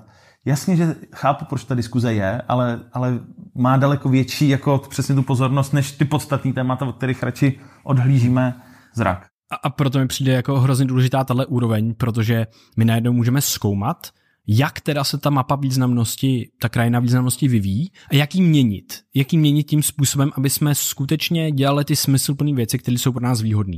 A strašně moc těch studií z té kognitivní psychologie, z neurověd a z psychologie obecně poukazuje na jednu zajímavou věc a to je snížení nějakého vnitřního konfliktu anebo stresu. To se ukazuje, že ti najednou rozšiřuje tvoje kognitivní schopnosti, tvoje vnímání a ty máš větší kapacitu nebejt slepej vůči těm věcem a optimalizovat a aktualizovat tu mapu významnosti. Takže pojďme na ty úplně základní úroveň a ne říkat konkrétní věci. Hele, měli bychom se věnovat globálnímu oteplování a tohle to ti nikdo nebude poslouchat vlastně na té úrovni toho, že by skutečně prožívali, že to je pro ně významný. Každý člověk. Když má nějaký svůj jiný jako problém, ano, tak bude ano. prostě takový to košle blížší než kabát, takže ano. pokud budou mít problém třeba, že budou v exekuci, nebudou tak nebudou mít tendenci... generace. Tak, OK. No, takže jako pojďme vlastně na tu základní úroveň těch mechanismů a celospolečensky, pokud chceme dosáhnout ty změny, smysluplný a dlouhodobý, tak si myslím, že ano, vzdělávat o tom, tohle je důležitý a tak dále, ale dávat lidem i to zázemí, protože jejich mozek a mysl automaticky půjde do toho stavu, který bude považovat za významné ty věci, které jsou skutečně významné a skutečně smysluplné. Tak a... proto my si můžeme tady dovolit takhle filozofovat, že jo? protože žijeme v míru, venku ano, není ano. válka Máme na našem území, a jsme najedený, vyspalí, tak si můžeme dovolit tady takhle to, jo? ale jako ne každý z, mm. z 10 miliard skoro lidí, co jsou na planetě, si můžou dovolit takhle jako... No samozřejmě. Jakože já to považuji za brutální štěstí, že tady prostě můžu sedět a dělat vlastně, co dělám. Jo. Ale to je nějaká, jak se tomu říká, nějaká jako hierarchie problému, hierarchie řešení problému, že vlastně nejdřív řešíš problémy jako s, spojený s tebou, potom prostě, OK, ty a tvoje rodina, ty a tvoje kamarád, nějaká úzká bublina, ty a tvůj soused, ty a tvoje město, ty a tvůj stát, prostě a tak dál, a tak dál, a tak dál. A až teprve potom máš tendenci nebo schopnost jako řešit nějaký jako uh, širokorámcový problémy. Jo, o tom píše přesně Wright v té knížce, co, co jsme si doporučovali, že jo, ta tak uh, non-zero, no, jak se to jmenuje v češtině, víc než nic. Víc než nic, z lidského osudu. On tam píše, že jo, ty kruhy empatie, že dřív člověk měl empatii vůči svýmu rodu, že když žil někde v jeskyni, tak ti nevadilo prostě potom někoho z jiného rodu prostě zabít. Pak se to rozšířilo na tu vesnici, která vlastně spolu musela nějak fungovat, pak přesně jako na uh, městský stát, pak na, na, na celý stát, na národ. A dneska jsme poprvé možná v historii, kdy si to můžeme rozšířit fakt na všechny. Jo. Mm. Já mám kamarády, kteří jsou muslimové, kamarády, kteří jsou černoši, kamarádi, kteří jsou uh, homosexuálové, kamarádi, kteří jsou, já nevím, všechno prostě. Mm. Jo. Transgender, uh, vlastně vše, vše, všechno. A v tu chvíli jako, to mám roztažený, že mě nevadí jako, jako nikdo. Jediný, kdo mě vadí, jsou ty, kteří to nemají takhle roztažený na všechny. Že jo? Ty, kteří jsou o tom patruní, že se zasekli v tom, že jsou vůči někomu xenofobní. Tak jako já jsem xenofobní vůči xenofobním lidem. S tím nevím, co dělat. Já, myslím, já si myslím, že, že, já si myslím, že to, tohle je jako velká jako otázka, protože do jisté míry přesně jako nechávat ty pro emoce projít a do jisté míry si zase kultivovat prostě ten takový jako zenový jenom stoický přístup a vlastně to uvědomění toho, že oni taky nemají tu svobodnou vůli a nevybrali si to, takže vlastně jít tím směrem jim no, jako otázka, jako jak, jak tyhle a... ty lidi upgradeovat, co, co jim udělat v životě, aby se posunul? No, co udělat s tím Putinem, aby naraz... No já si myslím, že to není jako přístup o tom, co s nimi udělat, ale jak oni jaký vytvořit zázemí pro to, aby oni sami, jo, že vlastně je to fakt jako o těch celospolečenských úrovních a to, jak, že vlastně ten přístup toho lidstva který se snaží pomoct, eh, já nevím, s hladomorem někde a tedy, a tedy, a tedy, posunout ty, uh, ty státy, které na tom třeba nejsou tak dobře. Tak si myslím, že je vlastně jako dobrý a samozřejmě ale nejde tam tolik uh, našich, našich zdrojů, jak by tam třeba jít mohlo, ale tohle to potom zvedá to, tu kapacitu přemýšlet o těchto těch věcech a kapacitu toho, že to se ukazuje krásné věci jsou na tom, jak když máš stát a třeba důvěru důvěru v tvý politiky nebo v to systém, tak ty máš větší kapacitu myslet do budoucna. Takže ty nemyslíš, a ty politici samotně to reprezentují. Pokud jsou populističtí, tak budou myslet na jeden rok, dva, tři, čtyři, pět let, ale pokud máš nějaký systém, který můžeš důvěřovat, oni nemusí být tak populističtí třeba, můžou přemýšlet 20 let, 30 let, 100 let. Takže je to takový jako strašně jako složitý, ale myslím si, že to fakt vytváření to zázemí, kultivace toho prostoru pro ty lidi, aby se mohli vyvinout a přijmout, přijímat je s tím, že jsou, přijímat i ty lidi, kteří jsou xenofobní, protože přece jenom jak je, jak, jak to, jako nemůžeme je změnit, když jako, ne, ty jsi xenofobní, tak jdi pryč, já se tomu nebudu bavit. Ne, ty jsi xenofobní, hej, tak pojď mezi nás, to je boží. Jo. Pojďme se o tom bavit. No. Já si prostě vytvářet, jak já s tím souhlasím, vlastně jako vytvářet to prostředí pro to hmm. a jako by vlastně ale i respektovat nějakou diverzitu, že ta diverzita tady má nějaký místo a vlastně i nějaká, myšlenka, i nějaká prostě, že to že někdo je prostě víc uh, citlivý vůči nějakému potenciálnímu nebezpečí, je, pro, je, je třeba prostě jako by, je třeba jako hrozně Aha. důležitý, jo. A najednou, a možná to i obrátím i proti jakoby sobě, jestli podívám jakoby do toho vlastně zrcadla, ukážu sám na sebe a to je to, že každý z nás, ať už prostě je člověk na jedné straně, tady je xenofob, tady je, nevím, antixenofob a tohle, tohle, tohle. A že každý máme jakoby potenciál kreténismu, jo? že prostě to o tom jako rádi mluvíme, že z každého z nás se má jako velkou šanci jako stát, že se z nás stane kretén a my prostě musíme jenom totálně eh, každý den dělat ty věci, aby jsme kultivovali, jak jsem říkal, třeba ten prefrontál, kortex, nějaký to racionální myšlení. A když si někde ujedu, tak si na to zreflektovat a prostě říci, ty máš to tričko, že jo, pokoru, kurva. Hm. Jo, tak, na to mám žádný stres, jo. ale to je punková to kapela. To se taky ale, ale ta sebereflexe je taky hrozně důležitá, že vlastně já v každý moment, tak mám potenciál někdy v budoucnu být kretén a já nikdy nevím, kdo se ze mě stane. A proto prostě budu každý den dělat s nejlepším vědomím a svědomím ty rozhodnutí, které budou kultivovat mě, ale čím můžu třeba kultivovat i to své prostředí kolem a díky tomu prostě budu přispívat nějaký jakoby diverzitě, že třeba půjde jako tím správným směrem. Ale tohle je skvělá myšlenka. Já to uh, zrovna teď jsem měl minulý týden přednášku, kde jsem tohle měl jako jednu z hlavních kapitol. Pojmenoval jsem to dekretenizace. To bylo na Slovensku, tak na Slovensku se to jmenovalo dekokotizácia. To od Jana Košturiaka, který mě tohle slovo naučil. A je to prostě tak přesně, že každý den se člověk může ptát, jak se chovat o trošku jako menší kretén a další den zase o trošku a další den zase o trošku. Pak ti to jednou ujede, že jo, tak udělat tu korekci, že si řekneš, hm, tak to jsem přestřelil.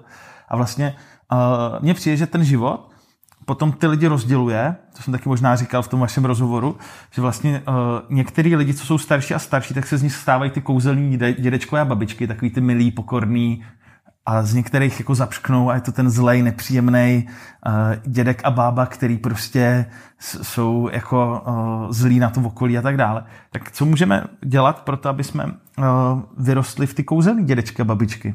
No, jenom k tomu celému jako tématu, že se říkáme, jak vytvořit ten prostor, jak, že se můžeme, máme vzdělávat a tak dále, tak mě napadlo, že jako tyhle ty praktiky sají strašně dávno do minulosti. Že si můžeme prostě, já mám strašně rád nějakou praktickou filozofii, od stoicismu po prostě fakt jako hlubokou severozovou filozofii, která ta starověká byla od prostě Seneky, Aristotela, Platona a tak dále, kdy prostě oni žili ty svoje hodnoty, Seneka všechny sral a byl odsouzený víceméně a potom prostě, eh, když... Uh, Sokrates myslíš? Jo, myslím, pardon, Sokrates, tak prostě potom, ři, potom řekl unexamined life is not worth living a to, to je jako, co to znamená, jako ne, náš, když nebudeme zkoumat ten náš život, tak to není worth it prostě. Hmm. Tak to, když... A to je jako úplný jako vlastně základ toho, zkoumat nějakým způsobem, jak fungují a potom tohle to transcendovat, přesahovat a nějak to měnit. A mě když jako nebudeme přesně jako testovat ty své přesvědčení, ale s tím, že uh, zkrátka nějaký ten jakoby antivir proti té kreténizaci, tak je, že si budu říkat, já jsem ten člověk, který mění svoje přesvědčení ve světě nových důkazů. Takže já potřebuju dát ven, co říkám, ať už to je jakýkoliv xenofobní a tak dál a tak dál a tak dál, když se to opravdu myslím. Ale s tím, aby mi to, já to do toho prostoru dám proto, aby mi to někdo, já nevím, na jedné straně potvrdil, ale budu naslouchat i tomu, kdo mi to vyvrátí a prostě, když si řeknu, hej, ty vole, jakože tohle to možná je relevantní, tak prostě změním, změním ten svůj model, který si v té hlavě nosím. Prostě budu to aktualizovat.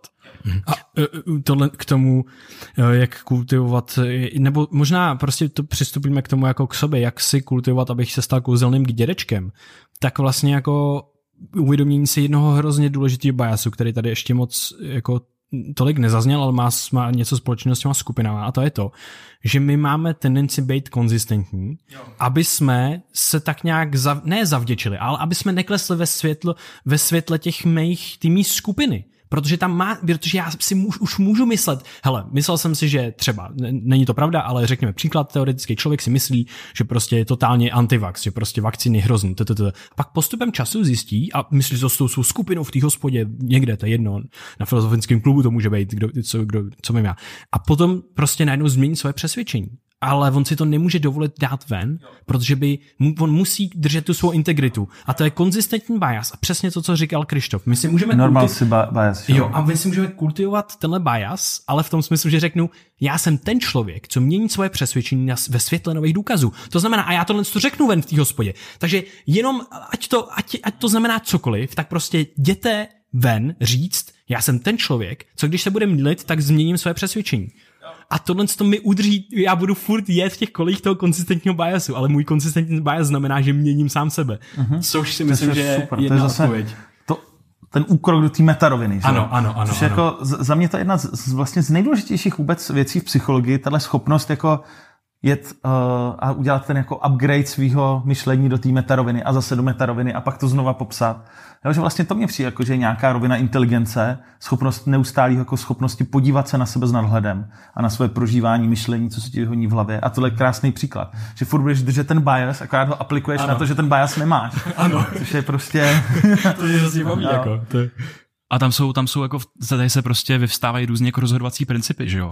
Že existuje krásný mentální model, který se jmenuje oblaka a hlína a ten vlastně popisuje to, že ty oblaka popisují nějaký tvoje třeba hodnoty nebo nějaký tvůj hodnotový kompas, který se nějak nastavíš, podle kterého se budeš rozhodovat. A ta hlína jsou ty jako každodenní úkony, který vlastně musíš dělat pro to, aby si jako třeba něčeho dosáhnul. A my si to můžeme vzít ještě jinak. Že vlastně ta hlína, tak jako vem si, že jako spousta lidí prostě reje se jako v té hlíně a teď jako se pohybou tím životem životem a opravdu nepřemýšlím moc jako nad tím, co dělají a my většinou, jako každý z nás vlastně, to nechci nějak generalizovat na někoho, ale každý z nás funguje na nějaký automat, prostě každý den, tak se rejš v té hlíně.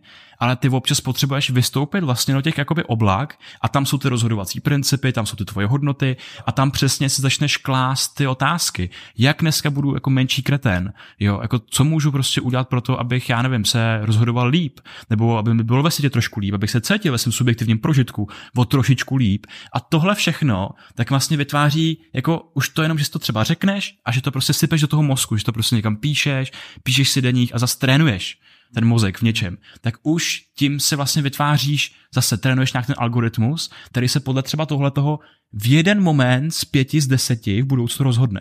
Že třeba se fakt zachováš jako ten menší kretén a nebudeš muset na to jako myslet. My tomu říkáme být hlavou v oblacích, ale nohama pevně na zemi. Jo, že jsou lidi, kteří jsou hlavou v oblacích, že jako mluví o těch hodnotách, ale nejsou v té hlíně, nejsou jakoby ukotvený. A zároveň jsou lidi, kteří jsou ukotvený, ale chybí jim ten jako nadhled. Takže podle mě to je přesně ono, že potřebuješ obě ty energie, že potřebuješ abstraktní i konkrétní, potřebuješ mluvit o hodnotách, ale i o těch konkrétních každodenních návících a tak dále. No. No, tady k tomu mám, uh, sakra, tři, čtyři věci. uh, uh, první věc... Ah, tak si dej, tak si dej osmičku ne, ne, ne, to, ne, to, ne, to, to byl too much už. Takže první věc je, že vlastně bych tohle chtěl o, ještě jako obrátit v tom smyslu, že uh, my jsme strašně, my jsme přemyšlení, při, přemyšlený. My jsme hrozně moc dobrý v myšlení, my jsme moc dobrý v těch oblakách a občas nám jde těžko rejt v hlíně, i když tam se pohybujeme automaticky každý den, ale často to, co si nedokážeme transformovat, to, co si vymyslíme v těch oblacích do té hlíny a jsou trošičku odpojeny tyhle roviny. A, te, a Kierkegaard má krásný text, kde mluví o tom, že my bychom měli a mluví o tom, že krásně si vymyslíme nějakou věc, která může fungovat, která by byla optimální řešení, ale my se z toho stihneme vykecat ještě v těch oblacích, než vůbec jdeme do té hlíny. A tohle mi přijde jako úplně hustý, že vlastně my můžeme OK, takže já tady mám nějaký, nějakou myšlenku, na něco jsem si přišel a já prostě, co teďka udělám? Já přijdu zítra s jinou věcí a hned se z toho vykecám. Ne, zastavím se a řeknu, OK, teď jdu do hlíny a jdu dělat tu myšlenku, na kterou jsem přišel. Takže to mi přijde jako taková užitečná, užitečná hele, věc. To je hezký nástroj na ten overthinking, že si řekneš, hele, už na to prdím, už na tím nebudu přemýšlet a jdu něco konkrétně dělat. Mm-hmm. A ještě mě k tomu připomíná, uh, teď jsem byl na přednášce právě o psychedelikách a byl tam hezký právě pasáž, že spoustu lidí neumí ten psychedelický zážitek integrovat do toho běžného života, že přesně skončí jako v těch oblacích, že tam něco prožijou, něco to, ale pak vlastně vůbec nejsou schopní, aby jim to reálně ovlivnilo ten každodenní život k lepšímu. A spirituální bypass se tomu říká, že jo. A to mi přijde, že vlastně ve všem, jo? Že, že i, i třeba uh, důvod, proč dělám podcast, Není kvůli tomu, abych si s těma hostem jako hezky pokecal, ale bychom vždycky jako odestilovali něco konkrétního, co potom jako můžu já dělat, co posluchači můžou dělat a tak dále. A přijde mi, že tohle to přesně jako eh, je problém toho lidství, že často se eh, v těch oblacích prostě zaciklíme v overthinkingu, ale pak vlastně prokrastinujeme tu akci. Jo, jo. A k tomu mám uh, ty další dvě věci. První je, že tohle to může vytvořit jakýsi třeba tlak na některý na některý, tyjo, tak já teď já musím být jako dobrý a jako je to vlastně hodně věcí, může to být přehlcující a vlastně jeden model, který mě hrozně baví, tak je, že vlastně první pokud chceme pomáhat tomu okolí, tak první myslet na sebe, že first you have to be selfish to be selfless. To, myslím, to je, chci dát jako takový zaobalení, jenom protože teď hodně mluvím o takových jakože možná aktivačních, eh, možná seberozvojích věcí, ale prostě nesmíme se mi rozpadnout a my musíme být v pohodě, tak jenom to zase poslat zase možná do té hliny sám k sobě, kdy to, co si myslím, že je strašně důležité. A mě osobně to hodně, hodně pomohlo, protože prostě a spoustu lidí má problém s tím, že se jako radši roztrhá a rozdá pro ostatní, než aby samo sobě dopřálo a to může být třeba, jako má to co dočení třeba s hodnotou ve světě a tak dále, to je asi jiný téma. A co mě k tomu napadlo, aby jsme, ty říkal, jako praktické věci, co můžeme dělat a to je strašně hustá praktika a je to internalizace proroka a jenom vlastně si řekneš, máš nějakého moudrého člověka v životě, mentora, nebo prostě si představíš Budu, který tě baví nějaká východní filozofie a řekneš si, OK, co by udělal tenhle ten člověk? Jak asi by ten člověk koukal na tuhle situaci? A to já mám s Havlem. Já si vždycky říkám, co by udělal Václav Havel v téhle situaci? A vlastně podle toho, jako to je takový můj jako internalizovaný jo, jo. prorok. Jo, a tohle je, ale ono se to zdá jako banálně, jenomže ta změna, ta síla té změny perspektivy tě nás najednou dostane do prostoru, kdy ty si začneš myslet věci dříve nemyslitelné. A to mě hrozně baví, protože ty seš tady v tom svý perspektivy, v té subjektivní zkušenosti. Jak sakra co nejvíc kultivovat praktiky, které tě dostávají do co nejvíc různých perspektiv. No, musíš na to vy, jako si vytvořit balíčky informací, jako jsou mentální modely, které ti napadnou při nějaký situaci. Takže házím do pranice, jenom internalizace proroka a prostě... Konkrétní praktická věc. Jo, přesně tak, přesně tak. A je to Ale silný, je to silný. Bohužel tohle může být i backfire, že někdo by mohl mít toho svého proroka třeba Mussoliniho. Jsem nechtěl použít Hitlera, abych nepoužil argument Hitlerem, jo, ale prostě, že ty, ty uh, ruský vojáci, co by udělal tatíček Putin? Ano, ano, ano. a vlastně by to, to mohli jako použít ale, v negativním. Ale věřím, že jakoby zase to mm, vždycky vím, že mluvím k nějakému, nějakému jo, že, že, že, že, se budu chránit tím, že uh, tenhle podcast poslouchají lidi, kteří tohle si myslím, že neudělají. A zase bacha jako na vlastně jako jiný backfire, no. Dneska když se podíváš na internet, tam najdeš různých, různý jako formy bizárů, kde se lidi identifikují s nějakýma posvátnýma bytostma z jiných dimenzí a podobně. Abys to nepřehnal. Že Abys to nepřehnal, že vlastně jako rozdělit to, že vlastně, OK, můj super vzor je tady Václav Havel, nebo prostě, já nevím, klidně Buddha je super, protože prostě zmírňuješ utrpení a tohle nějaký bodhisattva koncept, že jo, a tak, to je super, jako nějaký ty mantry jako z toho buddhismu. Ale jako neudělat si z té mapy, kterou máš, proto aby se navigoval tím prostorem, neudělat si z ní ten terén. Jo, jo. Takže prostě zase mentální model mapa versus terén. Jo. A že najednou ty si začneš myslet, že ty vogo, já tady mám známky toho, že opravdu může být nějaký Aštar Seran nebo něco takového. jo, jo, jo.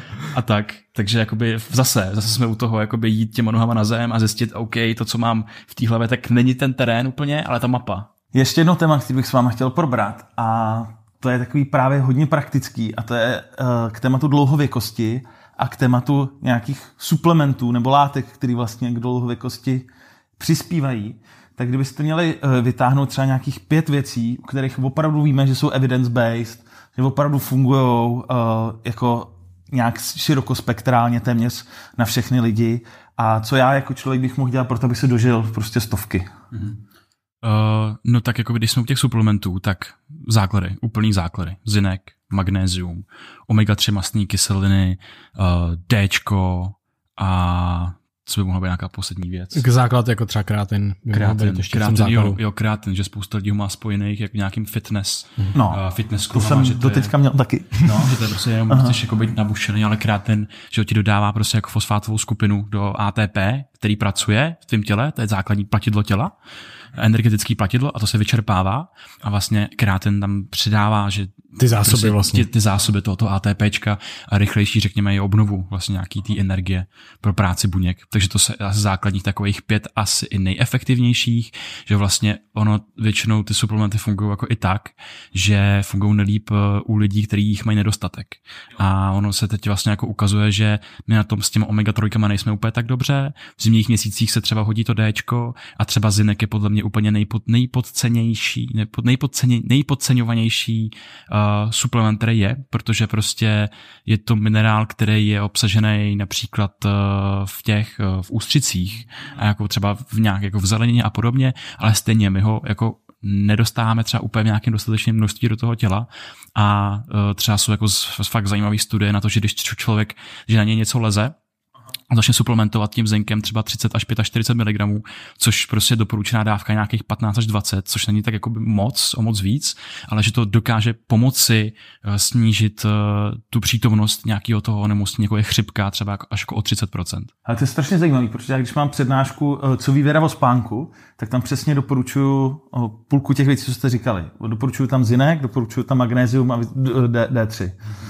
Jo, což všechny tyhle ty tři mají i vliv na spánek, jo, který jo, pak má vliv na imunitní systém a je to strašně hezky provázený. Zase je úplně nádherně, jak funguje ta lidská biologie. Jo. Když, se, že když se podíváme třeba konkrétně na ten minerál magnézia a podíváš se na uh, mozkový jako, jako receptory prostě jako aktivační, tak zjistíš, že to magnézium je blokuje. Ale vlastně, když, ty, když ty receptory, ty NMDA receptory, tak aby se aktivovaly, tak vlastně tam potřebuje přijít nějaký ten neurotransmitter, uh, většinou třeba jako glutamát a ten vlastně jako by teprve vyšťouchne to magnézium pryč a ten, ten, ten vlastně receptor se aktivuje a ten neuron se aktivuje.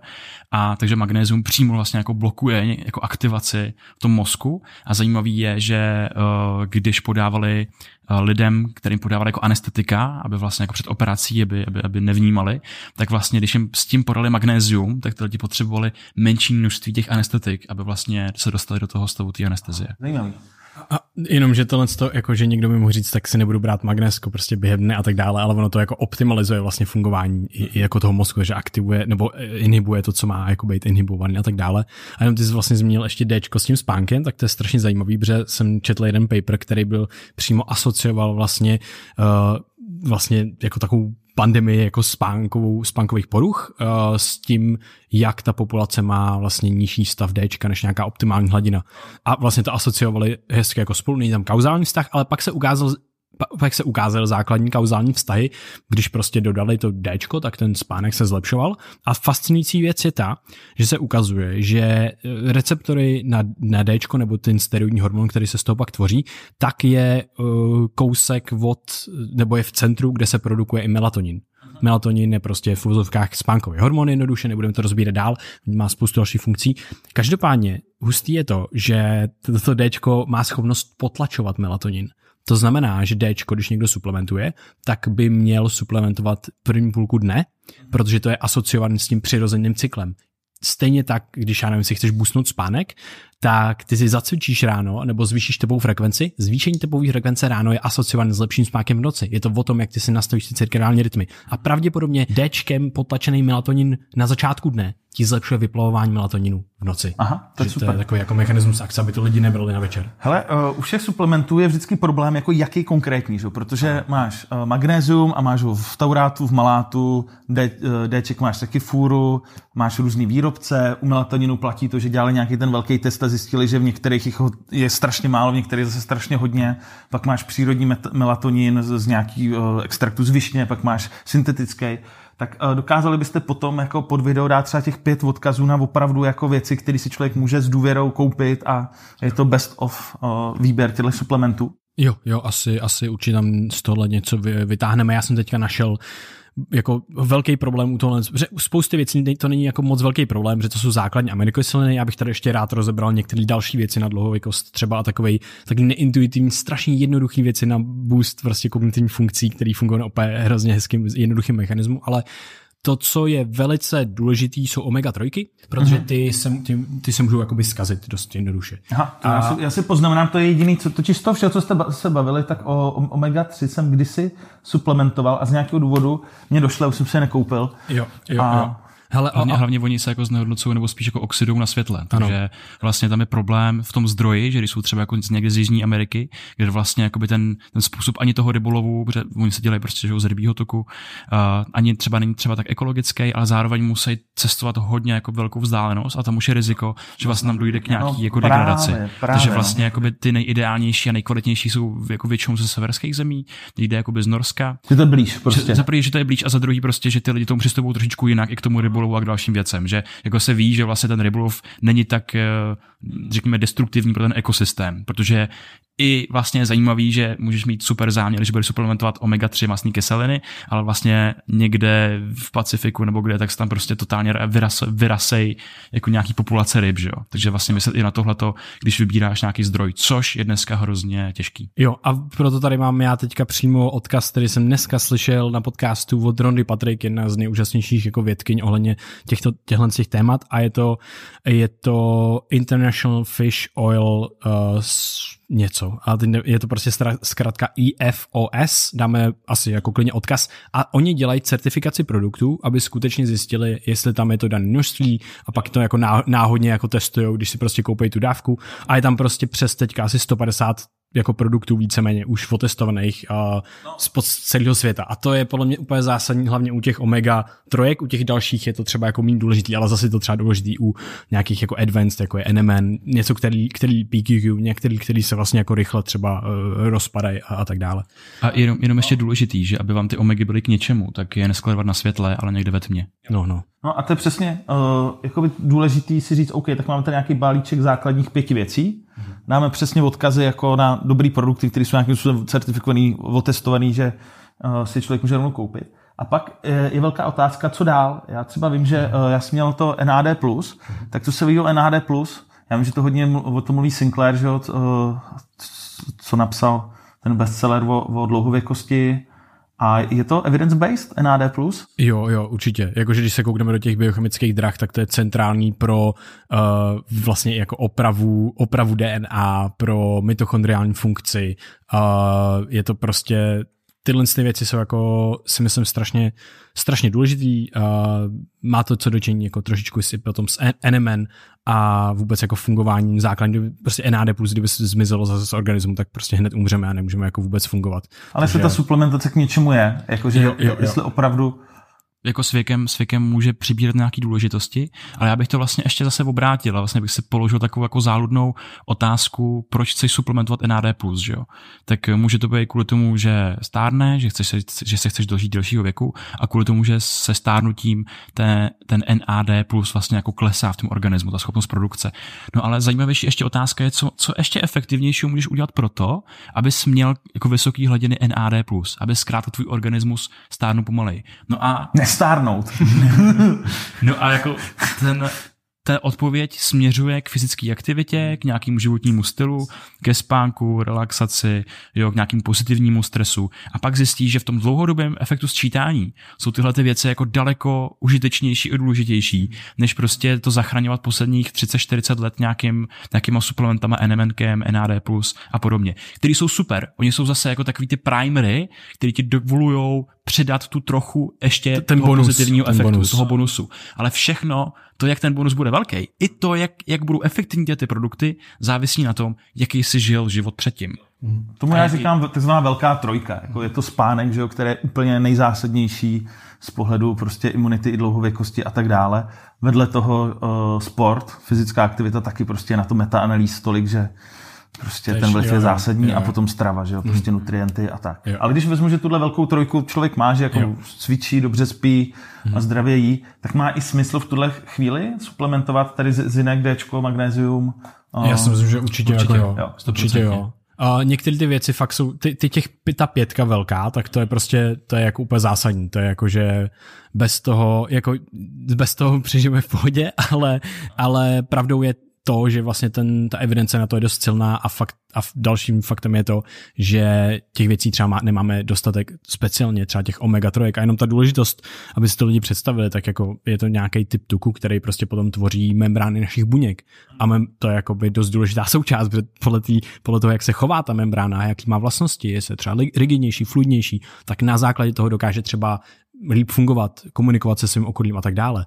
A náš mozek je z velké části tuk a voda, takže pokud jako uh, změníme ten poměr omega-3, který byl přirozenější, jak, jak byl třeba v evoluci, který se teďka dost mění, a tak to můžeme změnit a vlastně optimalizovat tím, že budeme doplňovat nebo jíst tuční ryby třeba, tak vlastně se nám zlepší funkce toho mozku a tak dále. A není to jenom, lidi to mají asociované s fyzickým zdravím. A co nás hodně baví, je ten subjektivní prožitek. A ukazuje se, že třeba zinek, třeba omega-3, další věci snižují zánět a zlepšují, snižují třeba deprese úzkosti a dalších věcí. A dě, děje se to přímo v konkrétních kontrolovaných studiích, kdy lidi dávají LPS, což je lipopolysacharid, což je vlastně pro zánětlivý nějaký agent, který dají tři, přímo třeba do krve, indukují, indukují tím třeba, já nevím, teplotu, aktivitu imunitního systému. Jo? A tohle je strašně zajímavý. Ukazuje se, že ti lidé, lidé kteří měli omega-3 masní kyseliny na vyšší třeba úrovni nebo je doplňovali předtím, tak neměli, tak se snížila depresivní symptomy na základě jenom toho lipopolysacharidu, který jim dali do krve. Takže to jsou strašně jako uh, zajímavé věci a já jsem jako psal přímo bakalářku na vlastně uh, zánětlivost organismu, jak souvisí s mentálním zdravím a co s tím můžeme dělat, jak to ovlivňuje fyzická aktivita. Ukazuje se, že skutečně fyzická aktivita je to nejdůležitější, co to ovlivňuje, snižuje, optimalizuje zánět a někdo mi nabídnul, a počkej, to o tom nic nevíš, protože fyzická aktivita zvyšuje zánět. Ano, akutně zvyšuje zánět v průběhu toho cvičení, ukazuje se, čím jak se nám zvýší ten zánět, tak to, to cvičení potom je efektivní, jenomže ono klesá, ten zánět, ten celistvý, ten, holisti, ten systémový toho organismu, tak on se snižuje na nižší úroveň, než byl předtím, před tou fyzickou aktivitou. To samý dělá sauna, to samý udělá, může udělat chlad. To jsem Takže... přesně chtěl říct, jo, že se dneska říká, že hodně jako je potřeba to tělo dostávat mimo ten komfort. Mm-hmm. Já jsem teďka byl v sauně a v lesem, bylo to v Tatrách, do úplně ledového jezírka, kde to tam z potůčku prostě teklo, prostě byl, byl, byl tam ještě kusy ledu a sníh. Já jsem do toho vles a řekl jsem, že dělám pro svý zdraví to nejlepší v danou chvíli. A ještě, že trénuju svoje jako taký hrdinství, koncept toho opouštění komfortní ano. zóny. A tohle teda platí, má to evidenci toho, Má že... to že- silnou evidenci. A jenom chci říct ještě, abych osvětlil některý konkrétní uh, mechanismus, tak vlastně my chceme do sebe dostat nějaký stimul, který zapne třeba spou- dneska je taký hodně populární nějaký jako de- detox, uh, diety a věci a tak dále. To, co ti nezapne ve, v tom těle dráhu NRF2, což je hlavní detoxifikační dráha tvýho organismu, skutečně existuje, tak nebude detoxifikační, což je jako fascinující. Jo, a proto uděláš co? Sauna. A sauna ji zapíná. A Ok. bro- brokolicový klíčky ji zapínají. A k tomu se ještě dostanu, když to chce mluvit, tak ho nechám Ok. mluvit. Ne, jenom, že větčina věcí, které se prezentují jako na detox, tak nejsou na detox. Jo. No jasně, no. ale, ale můžeme některý, některý z nich, je pravda, že skutečně mají látky, které tu NRF2... Co jsi říkal o těch klíčkách? To jsem brokolicový No, klíčky. hele, jo? prosím tě, to je, miluju, brokolicový klíčky. Eh, Hronda Patrik, eh, díky ní jsme to objevili, ale já jsem, to je prostě největší láska. Brokolicový klíčky... Ronda nebo klíčky? jo, jo, bo- oba, asi, asi obojí, Ronda je boží. No a tohle je největší, brokolicové klíčky uh, nemají, nemají, neobsahují sobě látku tu, akti, tu aktivní, ta látka se jmenuje sulforafane, ale tvoří se z nich, když jsou mechanicky poškození. Klo, tvoří se z látky, která se jmenuje glukorafanin a enzymu, který se jmenuje myrozináza. Tohle je důležitý, protože ta myrozináza, ten enzym, se ničí na základě bodu varu. To znamená, nemůžeš si uvařit brokolici a čerpat všechny benefity. OK. Uh, myrozinázu ale můžeš třeba doplnit uh, nějakým hořčičným semníkem. Ukazuje se ve studiích, že stačí nějaký... Počkej, pardon, já už se v tom ztrácím. Jo, Co s těma brokolicovými klíčkama teda? Brokolicové klíčky jsou uh, hrozně užitečný v tom, že když se přemění na ten sulforafan, což člověk uh, může udělat tím, že rožvejká, protože prostě zkrátka oni jsou uložený v těch uh, rostlinných buňkách, který má jakoby tu tvrdou membránu, tvrdší než jako uh, řekněme ty živočišní buňky. A ty je narušíš a vyplaví se z toho jakoby ty, ty látky, přemění se ten glu- glukol- glukorafanin na sulforafan a sulforafan snižuje zánět efektivně. Ok. A to je Za aktivitu NRF2. a přesně aktivitu NRF2. A to je ten způsob mechanismu bro- brokolicových klíčků a proto je fajn. A ono to funguje i jako v dalších klíčcích, jako tohleto, na podobné bázi. Takže proto třeba klíčení a klíčky jsou opravdu efektivní. A na té na tý bázi té Okay, NRF2, takže klíčky jsou dobrý na detox. A není to bullshit. To je, to je nebullshit detox, doslova, stejně jako sauna. Super. A, a to je, Ještě ale, něco? Jo, jen já jsem chtěl jenom k těm klíčkům, že fakt jako uh, jde o to, jaký jako my chceme mít nějaký efekt z toho. Není to tak, jako že si dáš klíček a bude to mít, jo, potřebuješ nějaký množství do toho dostat. Můžeš využít tu brokolici, jak tu, tě, a ty klíčky, ty klíčky tam mají až desetkrát víc těch uh, na tom Počkej, jsou množství. to brokolice a klíčky nebo brokolicový klíčky? Jsou to brokolicové klíčky, Jo, tak. což z těch se stává potom brokolice, když Ok. vyrostou. Ty můžeš si buď ro, ro, nechat pěstovat přímo klíčky, Ale dáme taky odkaz na konkrétní doporučený brokolicový klíčky, protože já nevím, kde bych hledal brokolicový Ale klíčky. můžeš je najít bohužel jako jenom třeba jako v dábě, který můžeš koupit hotový a Ok. potom si můžeš klíčit. A to je jednoduchý, trvá ti to pět dní, koupíš si jenom, jenom semínka na klíčení. splesnivěj, takže... Jo, bacha na to, bacha na to. No ale co jsem chtěl říct, že ty, ty můžeš optimalizovat, abys měl co nejvíc toho sulforofanu. A zajímavý je, že to je in- antiintuitivní, ale ty můžeš zmrazit, protože oni mají pak čas, protože při zmrazení tam je voda, to znamená, oni, oni narušejí ty membrány těch buněk a dokáže se tvořit ten sulforofan delší dobu. Okay. Že zmražením zvyšuješ Zmrazit. to...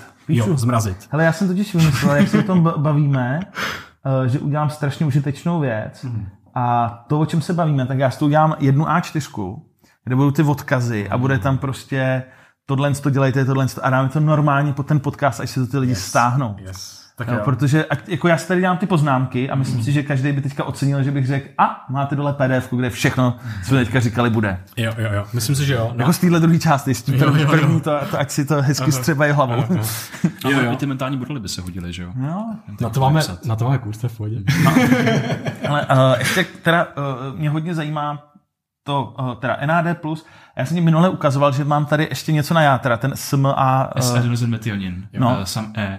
To je hrozně jak se to zajímavá píše teda věc. ještě? Eh, SM, S-A-M jo. a malý E. Sme, jo, ano. Jo, sam E. Uh, Same- same, same. Yes, same, same. S-adenosin metionin. A toto je zajímavá, zajímavá, zajímavý jako suplement, eh, protože on dodává metylové skupiny vlastně jako našemu, řekněme, do, do našeho jako DNA a to není bullshit, protože prostě tady, já to nechci moc rozebírat, ono to je fakt složitý a fakt komplexní a taky na to nejsem odborník. Ale řekněme, že my máme něco jako naš, naš, eh, naše DNA, to je nějaká informace, která je ve všech našich buňkách, až na nějaký drobný mutace stejná. No ale to, že se naše, jak to, že se liší naše oko od nechtů nebo prostě od buněk kůže a tak dál, to není díky samotnému DNA, to je díky tomu, jaký ty geny v tom DNA jsou aktivovaný a jaký jsou potlačení. A právě tuhle aktivaci a to potlačení dělá takzvaný epigenom. Epigenom je soubor různých metylových skupin a my si to můžeme představit jako takový žvejkačky, který se lepějí na knížky v knihovně a říkají těm knížkám, že mají být zavřený, že se nemají aktivovat. A tam, kde ty žvejkačky nejsou, tak z těch se čte a díky tomu ten organismus čte, že tady bude oko, tady bude ucho a tak dál. Co se děje se stárnutím? Je hrozně zajímavá věc, protože se narušují nejenom ty mutace v tom DNA, ale narušuje se i to, který žvejkačky tam mají být a který nemají. A najednou ty, který tam mají být, který říkají, OK, tady prostě ty uh, gene, tak se neaktivuj, a najednou, najednou tam ta žvejkačka chybí a najednou nám začnou, najednou se třeba buňky v oku nebo někde v jinde v organismu začnou myslet, že jsou něco jiného, protože čtou jinou informaci. A to se ukazuje, že souvisí nejenom se stárnutím, ale i s různýma jako depresema, úzkostma a tak dále.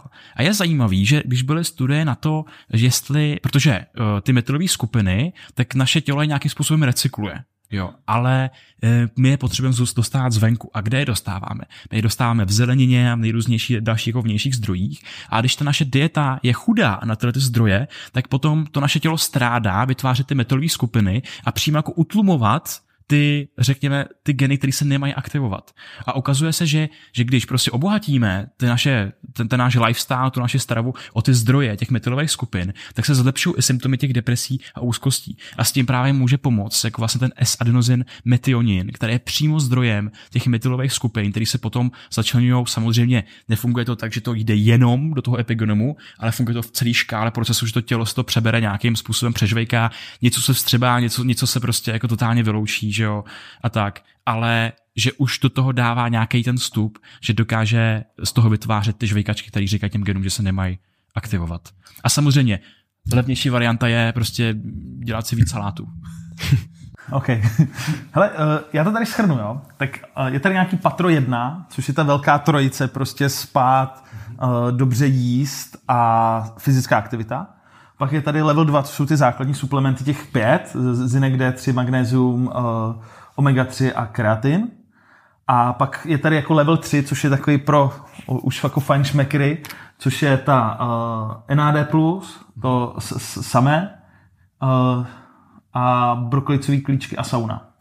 To jsou zatím čtyři věci, tak do té skupiny tři ještě něco byste přidali takového jako... Já bych tam Já bych dal... tu saunu jenom dal do té první, to je hrozně Jo, super jako okay. nástroj, Jo, jo, určitě. jo. Můžu To je vlastně každý. jako ta fyzická aktivita. Je to mi- mimikuje to vlastně. Ok. Okay. To je klidně ještě, ještě před tou fyzickou aktivitou, že když někomu se fakt nechce hýbat, tak prostě běžte do sauny, to je to nejlepší, co pro sebe můžete udělat. Je to příjemný, můžete prostě trpět v nějakém časovém rozmezí. Říkáte, že sauna opravdu dělá to samé, co fyzická aktivita. Jo, Já- Zapíná podobné dráhy. Hustý. Jo, jo. A je to to super. fakt totálně skvělý, je to Jo. jedna z nejlepších věcí. Ale já jsem chodil jeden rok, jsem celou zimu chodil do sauny a nebyl jsem vůbec nemocný, byl jsem to, takže Já kvůli, tomu, já kvůli tomu mimochodem chodím v létě, normálně do sauny, protože prostě chci z těch benefitů těžit celý rok, a nejenom vlastně v té takže, takže sauna. Jo, jo, jo. A je zaj- zajímavý, že ten benefit, že čím víc chodíš, tak ty benefity narůstají. Je to mm. antiintuitivní taky. Ještě lezeš do toho studeného a jezírka. ještě do, do studiu, když, No, je když chceš, nebo když, když to dáváš, tak jo. A to je taky bonus, mm-hmm. samozřejmě. E, Jenom mě tady k tomu, co ještě něco k tomu? No mě napadá ještě další jako kategorii, Mě taky, že taky právě. vlastně nevím, jestli bych tam posluchačům dal zase nějaký, protože ono jako když se vezmeme tu kategorii těch longevity suplementů, tak oni jsou teď v plenkách a jsou brutálně drahý všechny, jo. Když to vezmeme jako hodně z nich. Je. A my můžeme využít zase nějaký prostě prim, primitivní, takový jako eh, jednoduchý hacky, že dáme nějaký zajímavé věci dohromady. A to je třeba věci, které zvyšují v těle oxid dusnatý. To Oxid dusnatý souvisí s imunitou, souvisí s prokrvováním těla a produkuje se mimo jiný, když decháme nosem. Takže první hack, začít dechat nosem. O tomhle tady mluvil v podcastu Pavel Macek, který uh, dě, dělá jakoby taky tréninky dechání a je instruktor že, bojových sportů, ale mluvil právě přesně tady o tom. No. No a právě ten oxid dusnatý se dá zvýšit eh, různýma formama, nejenom, že se produkuje v tom našem těle jako by default, ale my si můžeme udělat takzvaný nitrátový salát. A to je, že skombinujeme jídla, v kterých je obsažený arginin nebo citrulin, což jsou dva základní jako látky, z kterých se potom ten oxid dusnatý dělá. A to jsou červená řepa, je to rukola, jsou to dýňový semínka, může to být melon, a ten tom salátu chutná trošku zvláštně. To je to docela dobrý, je to docela Jo, jo, jo. A tohle to všechno můžeme zkombinovat dohromady, zadajeme to ideálně oliváčem, v kterým jsou taky ty omegy a prostě dobrý jako mastní kyseliny, hodíme tam trošku barkánského síra a je z toho boží salát, který potom v tom těle vytváří vlastně ten oxid dusnatý. A pokud zrovna třeba, nevím, nestíháme si udělat salát, tak existují suplementy zase, který se používá v tom fitness a je to například citrulin malát. A z toho se úplně nejvíc jako efektivně vytváří zase ten oxid dusnatý v tom našem organismu. Malá. Jo. Jo. A to je takový fakt jako zase takový metadoplněk stravy. On totiž ti pro, zaprvé ti třeba, on ti pro, prokrvuje tkáně, takže nejenom ti zlepší, zlepšuje kognitivní funkce, ale on ti zlepší třeba i erekci. Takže prostě to je takové jako super, super kombo. Nepotřebuji, potřebuji něco pravý opak. Ty. jo. No, takže to jsou jako, to jsou zajímavé věci a uh, já jsem tam chtěl třeba, třeba takovou jako není to doplněk a já na to ale na, doplněk jako navážu, ale chci zase spíš prezentovat tu jako přirozenější cestu, co můžeme udělat malinkatej zase směšný krok k tomu, aby jsme žili delší dobu a to je nějakým způsobem kontrolovat hladinu cukru v krvi. To se ukazuje, že je jeden z nejdůležitějších aspektů, jak se dožít do delšího života. Znamená to jenom to, že nenecháváš, vlastně neděláš to, že máš takový výkyvy hladiny cukru v krvi a snažíš se, stejně jako si chtěl sploštit křivku u covidu, aby si nezahltil nemocnice, tak stejně tak nechceš zahltit svůj organismus, sploštit křivku. A to dělá vláknina, ne? A to dělá vláknina, to je všechno, co zpomaluje to střebávání cukru, takže ne rychlý. Mění ne rychlý glykemický cukry. index, jo? Ano, ano, ano, přesně Jo. tak. Z glykemického indexu potom můžeš vypočítávat glykemickou nálož, což je to, kolik vlastně toho sníš té dané věci. Jako. To je to je hrozně zajímavý téma. A co ty můžeš udělat jednoduše, když vůbec stravu nebudeme, brát v ohled, tak můžeš udělat to, že si dáš pár dřepů před jakýmkoliv jídlem. Ukazuje se totiž, že tobě se začnou prohánět v těle molekuly, které otevírají takzvaný GLUT4 receptory a to je jednoduše kanál, který nasává ten cukr z té krve do těch buněk a začíná ho využívat. To znamená, že ty nemusíš pumpovat inzulin, který dělá to samý, který ti vlastně otevírá tyhle ty kanály a, tedy, a vlastně tvoje buňky, ty, který produkují ten inzulin, tak mají tendenci se unavit během života. Takže to je první mechanismus, jak to funguje a jak se můžeš do- dožít delšího věku a funguje to krásně jako prevence obe- kolik? obezity, 50? cuk- cukrovky. Hele, zapojit velký svalový skupiny, takže i dřep je ideální, udělat třeba ano, na začátku 5-10, ale ideálně potom se posunout do eh, 20 až 40, prostě aspoň trošičku se zadejcháš a trošičku to aktivuješ, ty velký, velký svaly. Ale tohle skutečně funguje, ten efekt je neskutečný. No a pokud tohle to chceš zase vzít a tohle jednodušší formou, tak existuje látka, která se jmenuje berberin, a to je prostě strašně zajímavý, protože ona dělá přesně tohle. Ona ti otevírá ty GLUT4 receptory, jenom upozorňuji, je to skutečně dobrá látka jako pro dlouhověkost, upozorňuji brát jí s největším sacharidovým jídlem denně. Může se stát, když ji vezmeme na lačno, že se nám ten cukr v krvi sníží moc, úplně zbytečně, pod nějakou optimální hladinu. Teď když víš, že máš jíst cukr, tak si jdeš berberin nebo 20 dřepů. Přesně tak, přesně tak. Ideálně možná v oboje a brát to fakt jako maximálně ten berberin jednou, jednou denně, párkrát do týdne max a to si myslím, že je fakt jako taková, takový základní věci, které můžeme dělat a ten cukr, ten cukr v krvi je strašně důležitý pro naše celkový zdraví, jako, protože proháněný cukr v krvi, on... Ale potom- jednoduchý cukry, ne? Eh, Ne, jakoby ten, ten cukr, který sníš, jakýkoliv sacharidy, ať je to těstoviny, tak oni si překládají do glukózy potom v tvým, v té krvi. A to potom, ono, do čeho to narazí, tak ono to dokáže trošičku třeba poškodit nějaký protein a tak dále. Takže nechceš mít třeba vysoký cukr v krvi, když jdeš jako si spát a tak dále.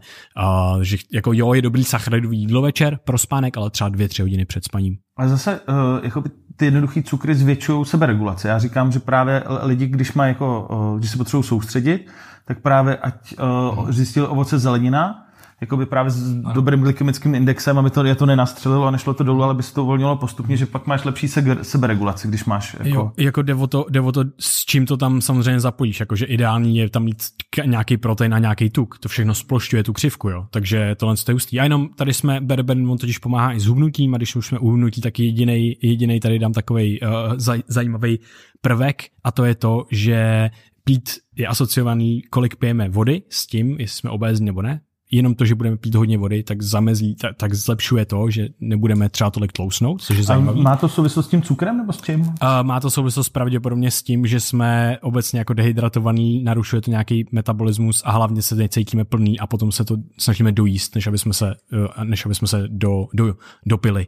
To je jedna věc a druhá věc je uh, ta, že můžeme právě doplnit protein. Nemusíme prostě jenom to, že doplníme protein na nějaký sytý potraviny, tak to bude znamenat to, že máme tendenci potom jíst dlouhodobě. Není to o tom držet nějaký diety, protože ty jsou neudržitelné, ale spíš jenom udělat to, aby zase ten organismus prostě přirozeně hlad neměl. OK. Mimochodem, uh, celý ten podcast byl v tom stylu oblaka hlína, mm-hmm. že ten začátek jsme byli v oblacích a teďka jdem těžkou hlínu, ano, prostě ano, pít hodně vody, jo. To yes. se mi líbí, takže jo, jo.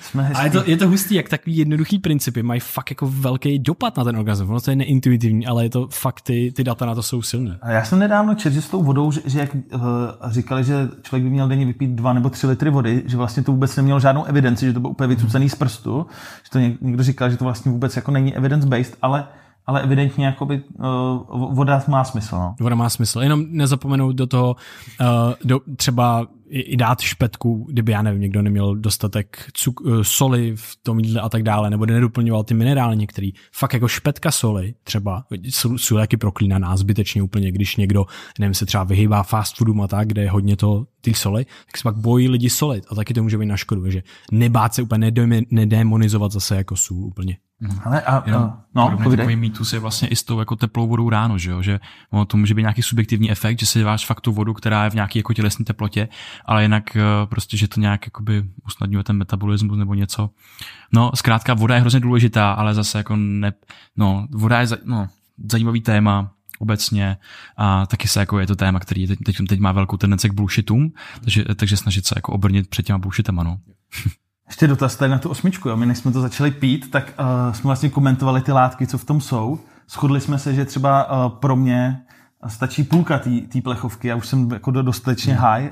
Pro mě asi třetina nebo třetina. čtvrtina. Ale uh, pojďme si říct, uh, jste říkali MCT olej, že, že je... Jo, to jsem chtěl zmínit. Já bych ho skoro zařadil k těm hlavním, protože on, za, zajímavý je, že má v, jako velmi silnou evidenci na spoustu věcí. Zase, on pomáhá s hubnutím tuk je potřeba k tomu, aby jsme hubli tuk, on se zapojuje do metabolismu tuku a tak dále. To je prostě mindfuck. A MCT olej zase ukazuje, že snižuje zánět, ukazuje, ukazuje se, že přesto, že nedrží žádnou keto dietu, žádnou nízkosacharidovou dietu, tak MCT olej je ve své podstatě ketogenní.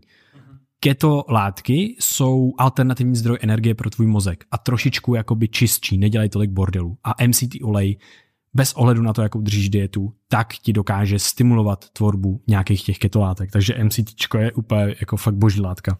Pak uh, L-theanin ten uh, používám taky vlastně v přednášce na spánek, mm-hmm. že vlastně on uh, má přirozeně že jo, jako uklidňující účinky. Jo, jo. Takže uh, on je v zeleném čaji taky hodně, že jo.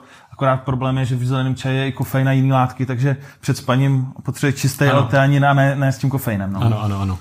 Přesně tak. No a potom je tam, koukám jako korálové cižatej, která je také zajímavá jako houba medicinální, která zase má nějaký vliv nebo nějakou evidenci jako na neuroplasticitu, o kterém jsme se tady bavili, ale s čím jsme tady měli problém, byl ten kofein, guarana a L-tyrozin protože L-tyrozin je... Ještě řekni, ne problém s tím, že z jejich existencí. Jo, jo, jo, s jejich existencí, to ne, ale s množstvím. Je tady prostě hrozně moc velké množství uh, těch, těch věcí, které si myslím, Proto že... jsme říkali, že dobrý pít půlku třeba. No, no, no, no, no. A že si myslím, že jsou jako až jako až jako přemrštěný, jenom pro, pro, jako pro obrázek. Prostě jsou tady jako víceméně uh, tři, čtyři, tři až čtyři šálky kávy, v obyčejní, kterou si člověk dá, v jednom šálku je tak okolo 32 mg kofeinu, tady je 122, guarana taky stimulační a L-tyrozin je prekurzor dopaminu. Takže vlastně je to velice stimulační nápoj, který, ke kterému je třeba přistupovat obezřetně. Jo. tak jako, uh, kdybyste to chtěli vyzkoušet, tak samozřejmě, uh, když dáte web zázračná osmička.cz, tak uh, a koupíte si balíček osmi těchto plechovek a dáte kód Petr 30, tak s 30% slevou. A opravdu začínejte na půlce. Jo? Jako, hmm. Já když si dám celou, tak, tak mě svítí oči, ještě do toho piju ten zelený čaj, takže Ale jako šlape to, no. Jinak pak tam je dobrý já se- nootropikum jedno, že tam je citykolin, ten je, ten je, ten je jako do, dobrý jako nootropikum prostě jako pro mozek. No, my máme rádi vlastně jako ty, ty látky, že když o nich víme, tak vlastně je kombinovat zvlášť, že třeba před tou prezentací, jak je tam nějaký CDP nebo alpha GPC, který opravdu jako jsou jako echt nootropika. To je to, co jako je definované jako nootropikum. A potom vlastně jako vlastně rozdělit, rozdělit jednotlivé ty látky, že se pak dá daleko líp jako kontrolovat třeba, co to v tom těle může udělat. Ale já jsem ještě chtěl zmínit jednu věc, protože jsme se bavili o té dlouhověkosti a bavili jsme se o nějakých tom zá- té základní bublině, pak nějakých suplementech, který už jsme si řekli, že jsou takový vlastně bonus, bonus k tomu, co pro sebe můžeme dělat. Ale já bych tady ještě vlastně rád zmínil, možná jestli teda jakoby se blížíme ke konci, tak taková na závěrečná nota je memento mori. Protože vlastně uvědomění si vlastní smrtelnosti a smrt samotná tak působí nějaký jako distress tomu lidskému organismu. A v řadu jakoby nejrůznějších i nevědomých podvědomých rozhodnutí. Uh, jeden filozof uh, Ernest Becker, tak uh, to tam vlastně přijel s konceptem jako uh, Project Immortality, Immortality Project, jako projekt nesmrtelnosti. Jak vlastně ta smrtelnost ovlivňuje spoustu jako z těch našich jakoby, každodenních rozhodnutí. A to jsem chtěl říct, že je hrozně užitečný začít s tím konceptem To je bod nula pracovat. dokonce.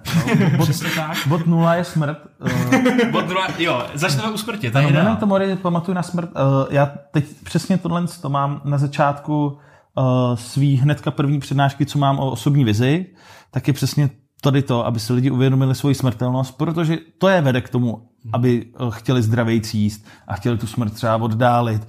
To je vede k tomu, aby ten život nepromarnili nějakýma nepodstatnýma věcma, protože jim ten promarněný čas už nikdo nevrátí a tak dále. Takže díky, že to zmiňuješ, protože to si myslím, že je takový bod nula. Přesně. Uvědomit si smrt, to tě dokope k tomu, že začneš dobře spát, sportovat, zdravý jíst, pak začneš suplementovat a samozřejmě eh, téma, k kterému se chci dostat úplně na závěr, je smysl v životě, potažmo smysl života. Takže téma na další tři? A... Tak uh, ptám se na to všech hostů. A nezávisle bych chtěl uh, vaše, vaše odpovědi uh, od každého zvlášť.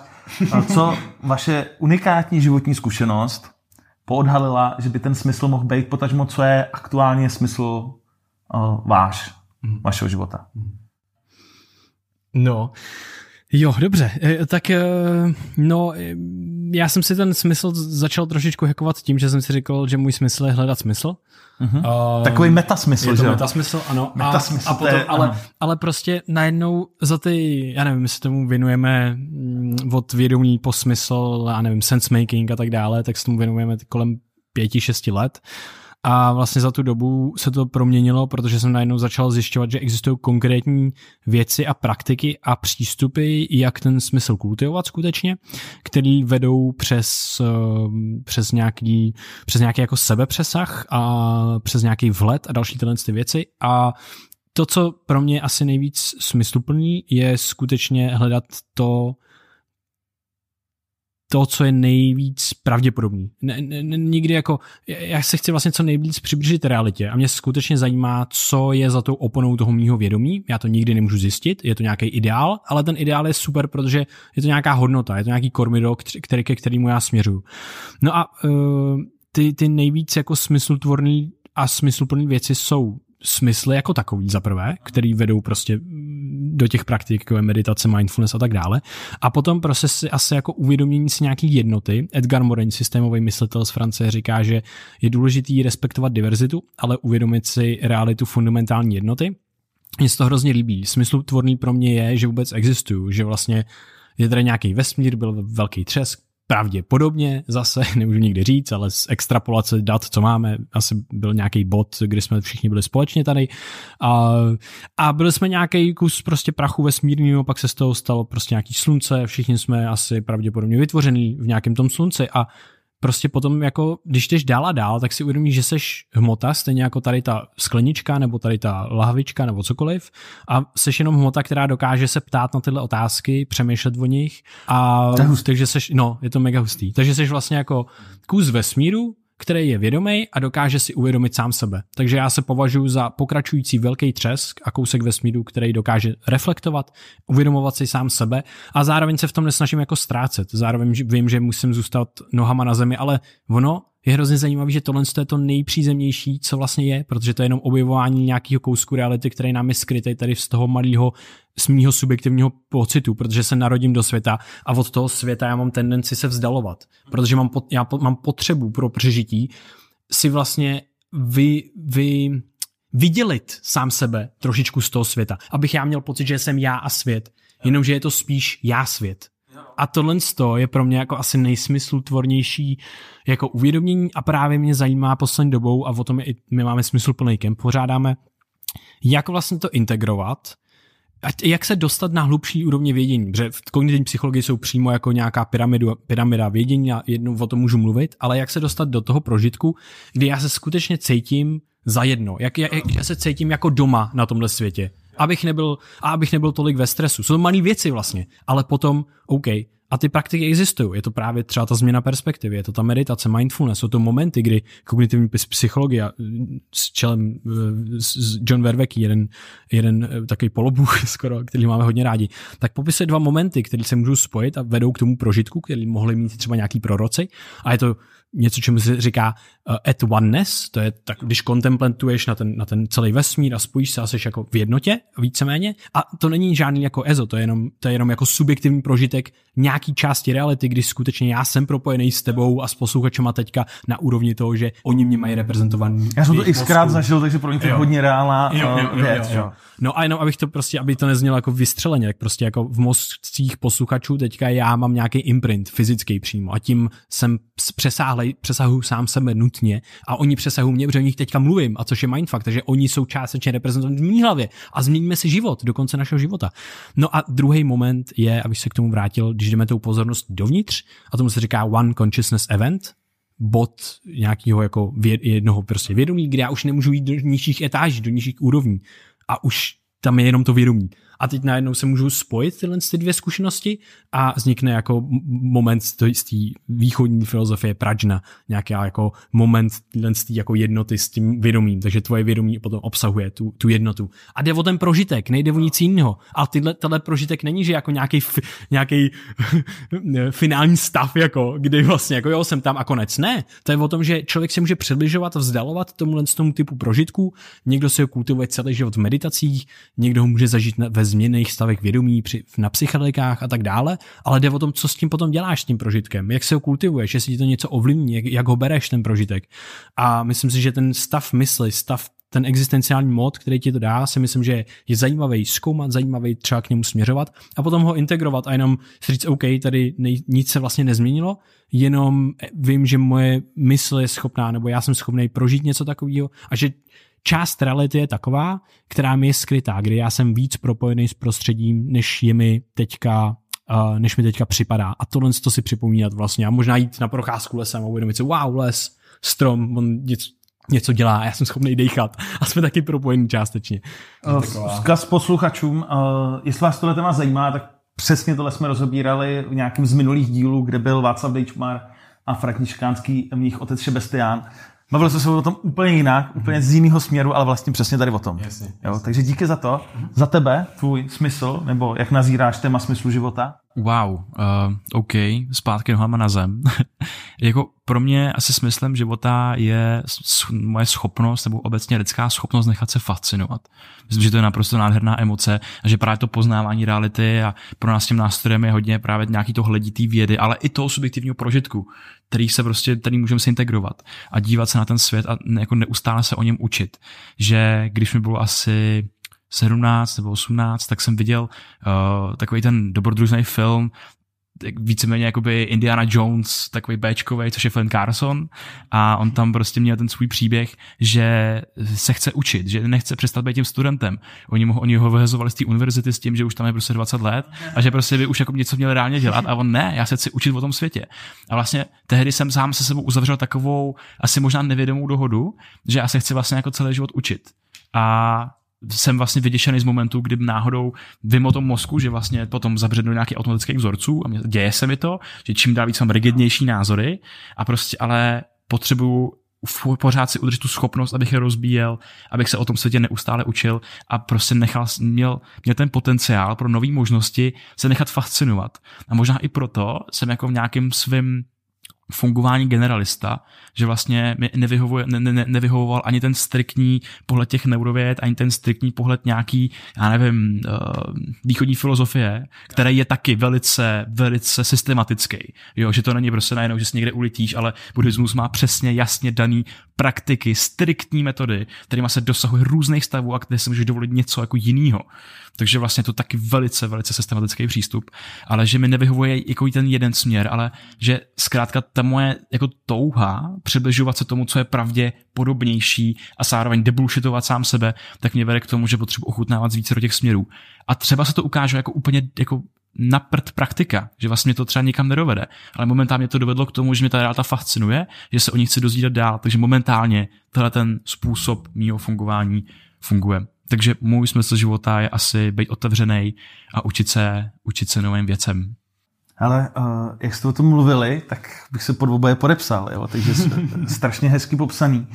Uh, já vezmu odzadu, tak uh, ta fascinace vlastně a, a ty jako zážitky, takový to dětský, ta dětská radost, to objevování, ta zvídavost, tak si myslím, že právě když to člověk uh, přestane mít, tak je to určitá definice jakoby smrti, ale ne ty fyzický, ale ty mentální.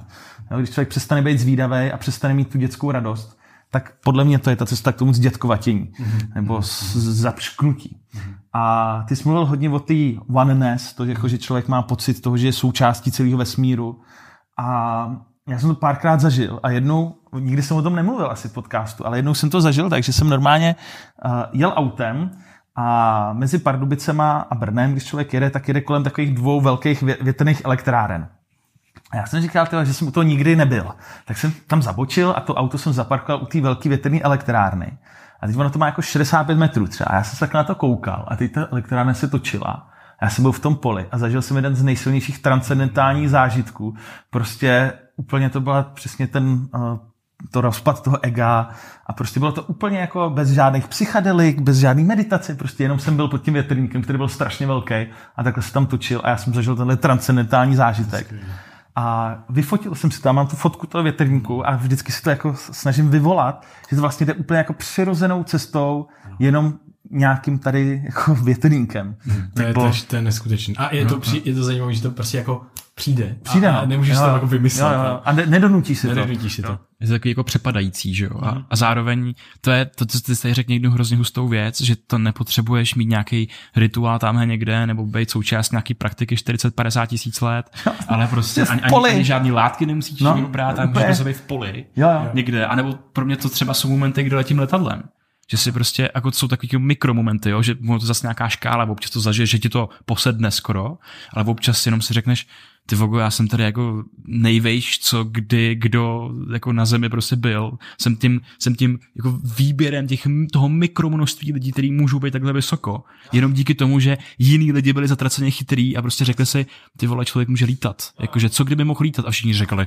ne, to je bullshit, prostě to se ti nikdy nepovede. A oni prostě si prošli tím cyklem těch failů a pádů a mikroúspěchů, až někdo někde postavil letadlo, který vlastně nemoc neví, jak funguje. No, až se nedávno, že jako, no, nedávno 1903 bratři no, Wrightové, jo? takže jako necelých 100 let můžeme lítat a že evoluce eh, stovky milionů let. Tak vole, jako. A, a tohle právě, že jsme vlastně kodependentní nejenom na té historii, že ten náš, že ten můj zážitek v tom letadle, tak mě přesahuje nejenom v historii, že někdo fakt si prošel těma těma věcma, ale vlastně i v ten moment, protože někdo to letadlo musí prostě postavit a jako tam je, to je reprezentace kolektivní inteligence. Ne, neexistuje jediný člověk, který by postavil celé letadlo. Musíš mít specializovaný oddíl, který studuje celý život na to, aby se postavilo jedno letadlo a aby se udrželo v provozu. A ty jsi teď součástí toho zážitku, toho prožitku. A tam najednou já prožívám jako takový mikromomenty té transcendence, že jsem součástí součást něčeho většího a hlavně, že nemůžu nebejt. Mm-hmm. Že já jsem vždycky jenom ta, ta část, která prolíná s tím celkem. A když se na to zamyslím v nějakém jako potom, když škáluju dolů v té jedné praktice, tak najednou zjistím, OK, já, já nevím, kde končím. Já když prostě se tady tak je otřu o svoji kůži, tak miliardy mých kožních buněk prostě vyletějí do vzduchu, ty je pak budeš dechat, že jo? A Vojta taky a tak si vyměňujeme neustále spousta informací a hlavně, že jako ten přechod mezi mnou a tím prostředím, tak jako kde to, kde to, to vrátím? je, je hustý, no, že, ta, že, ta, že ta povaha bytí je no. transcendentní jako, že nemů- a nemůže to být jinak. To je Ale téma self-transcendence, jo. toho sebepřesahu, uh, totálně bez EZA. Jo? Mě strašně no, no. fascinuje, že my tady máme všechno jako vědecký základ, nebo respektive evidence-based prostě to a bavíme se tady o vlastně hrozně jako EZO věcech, ale to vůbec není EZO. Ono to je v principu nám lidem totálně vlastní hledat přesah. Ano, ano. A je to, a je to nejenom hledat, ale prostě jim bejt a, A žít zažívat ho. Jako, tak. je to, a je to, to je hustý, jakože nás to strašně baví, protože to je ten, ten projekt vlastně celý toho Johna Vervekýho, je vlastně jak systematicky si kultivovat vhled, moudrost a ten smysl. A že vlastně ve finále to jde o tom, jak ty se ladíš mezi tebou a realitou, protože ty se neustále koidentifikuješ sebe a realitu.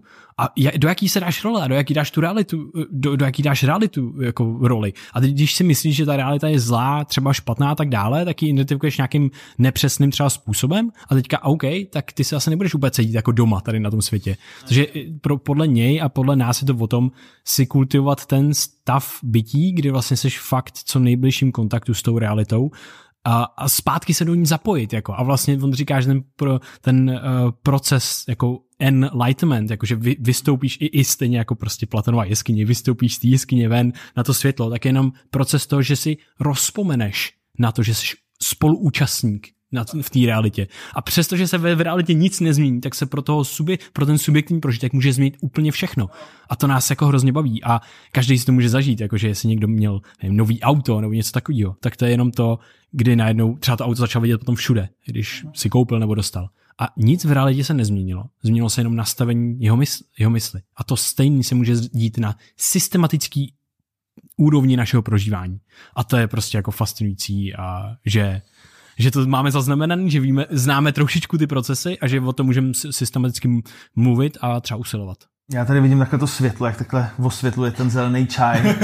A mám tady taky transcendentální zážitek z celého toho rozhovoru. Doufám, že posluchači mají transcendentální zážitky z poslechu Deep Talks, protože to je jeden ze smyslů, proč Deep Talks děláme, abych se bavil tady o těch tématech, ne EZO, ale, ale vlastně strašně důležitých. Takže pánové, já vám strašně moc děkuju za oba dva rozhovory, co jsme měli. Jednak když já jsem byl hostem u vás a jednak vy hosté u mě. Doufám, že zase brzy budeme pokračovat, protože já tady mám půlku věcí, kterých jsem ještě jako se k ním vůbec nedostal. Mm-hmm. Takže můžeme dělat takový třeba jednou za kvartál pravidelný jako session. To bylo ideální. Protože ne, neznám moc lidí, kteří by mě byli tak blízko hodnotově, jako jste vy. A zároveň, eh, když se občas jakoby nevidíme, tak nazbíráme něco zajímavého a pak se o tom můžeme obohatit. Takže kdybychom se bavili takhle každý týden, tak to taky nebude tak dobrý.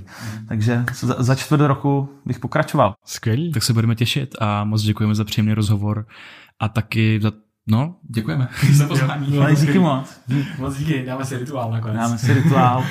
Bylo to příjemný, děkujeme. Bylo to příjemný. Udělejte takový to vaše brain VR do toho. Brain VR. Deep Talks. Hezky. Ahoj. Čau. Mějte se krásně. Ahoj, tady ještě jednou Vojta, díky, že jsi to dal až sem a pokud nás chceš nějak podpořit, stačí sdílet tenhle ten díl se svojí sociální bublinou, mámou, tátou, dědou, babičkou, segrou, bráchou nebo na sociálních sítích. Pomůže nám to se dostat do mozků a uší dalších lidí. Můžeš taky koupit jeden z našich kurzů Průvodce mozkem a myslí nebo mentální modely. Když zadáš kód B2TVA, tak tam máš necelou 30% slevu. Tak už se měj krásně a pokud nemáš co poslouchat, tak zabrouzdej do nějakých našich starších dílů, který fakt stojí za to. Tak jo, mějte se krásně a u dalšího dílu naslyšenou.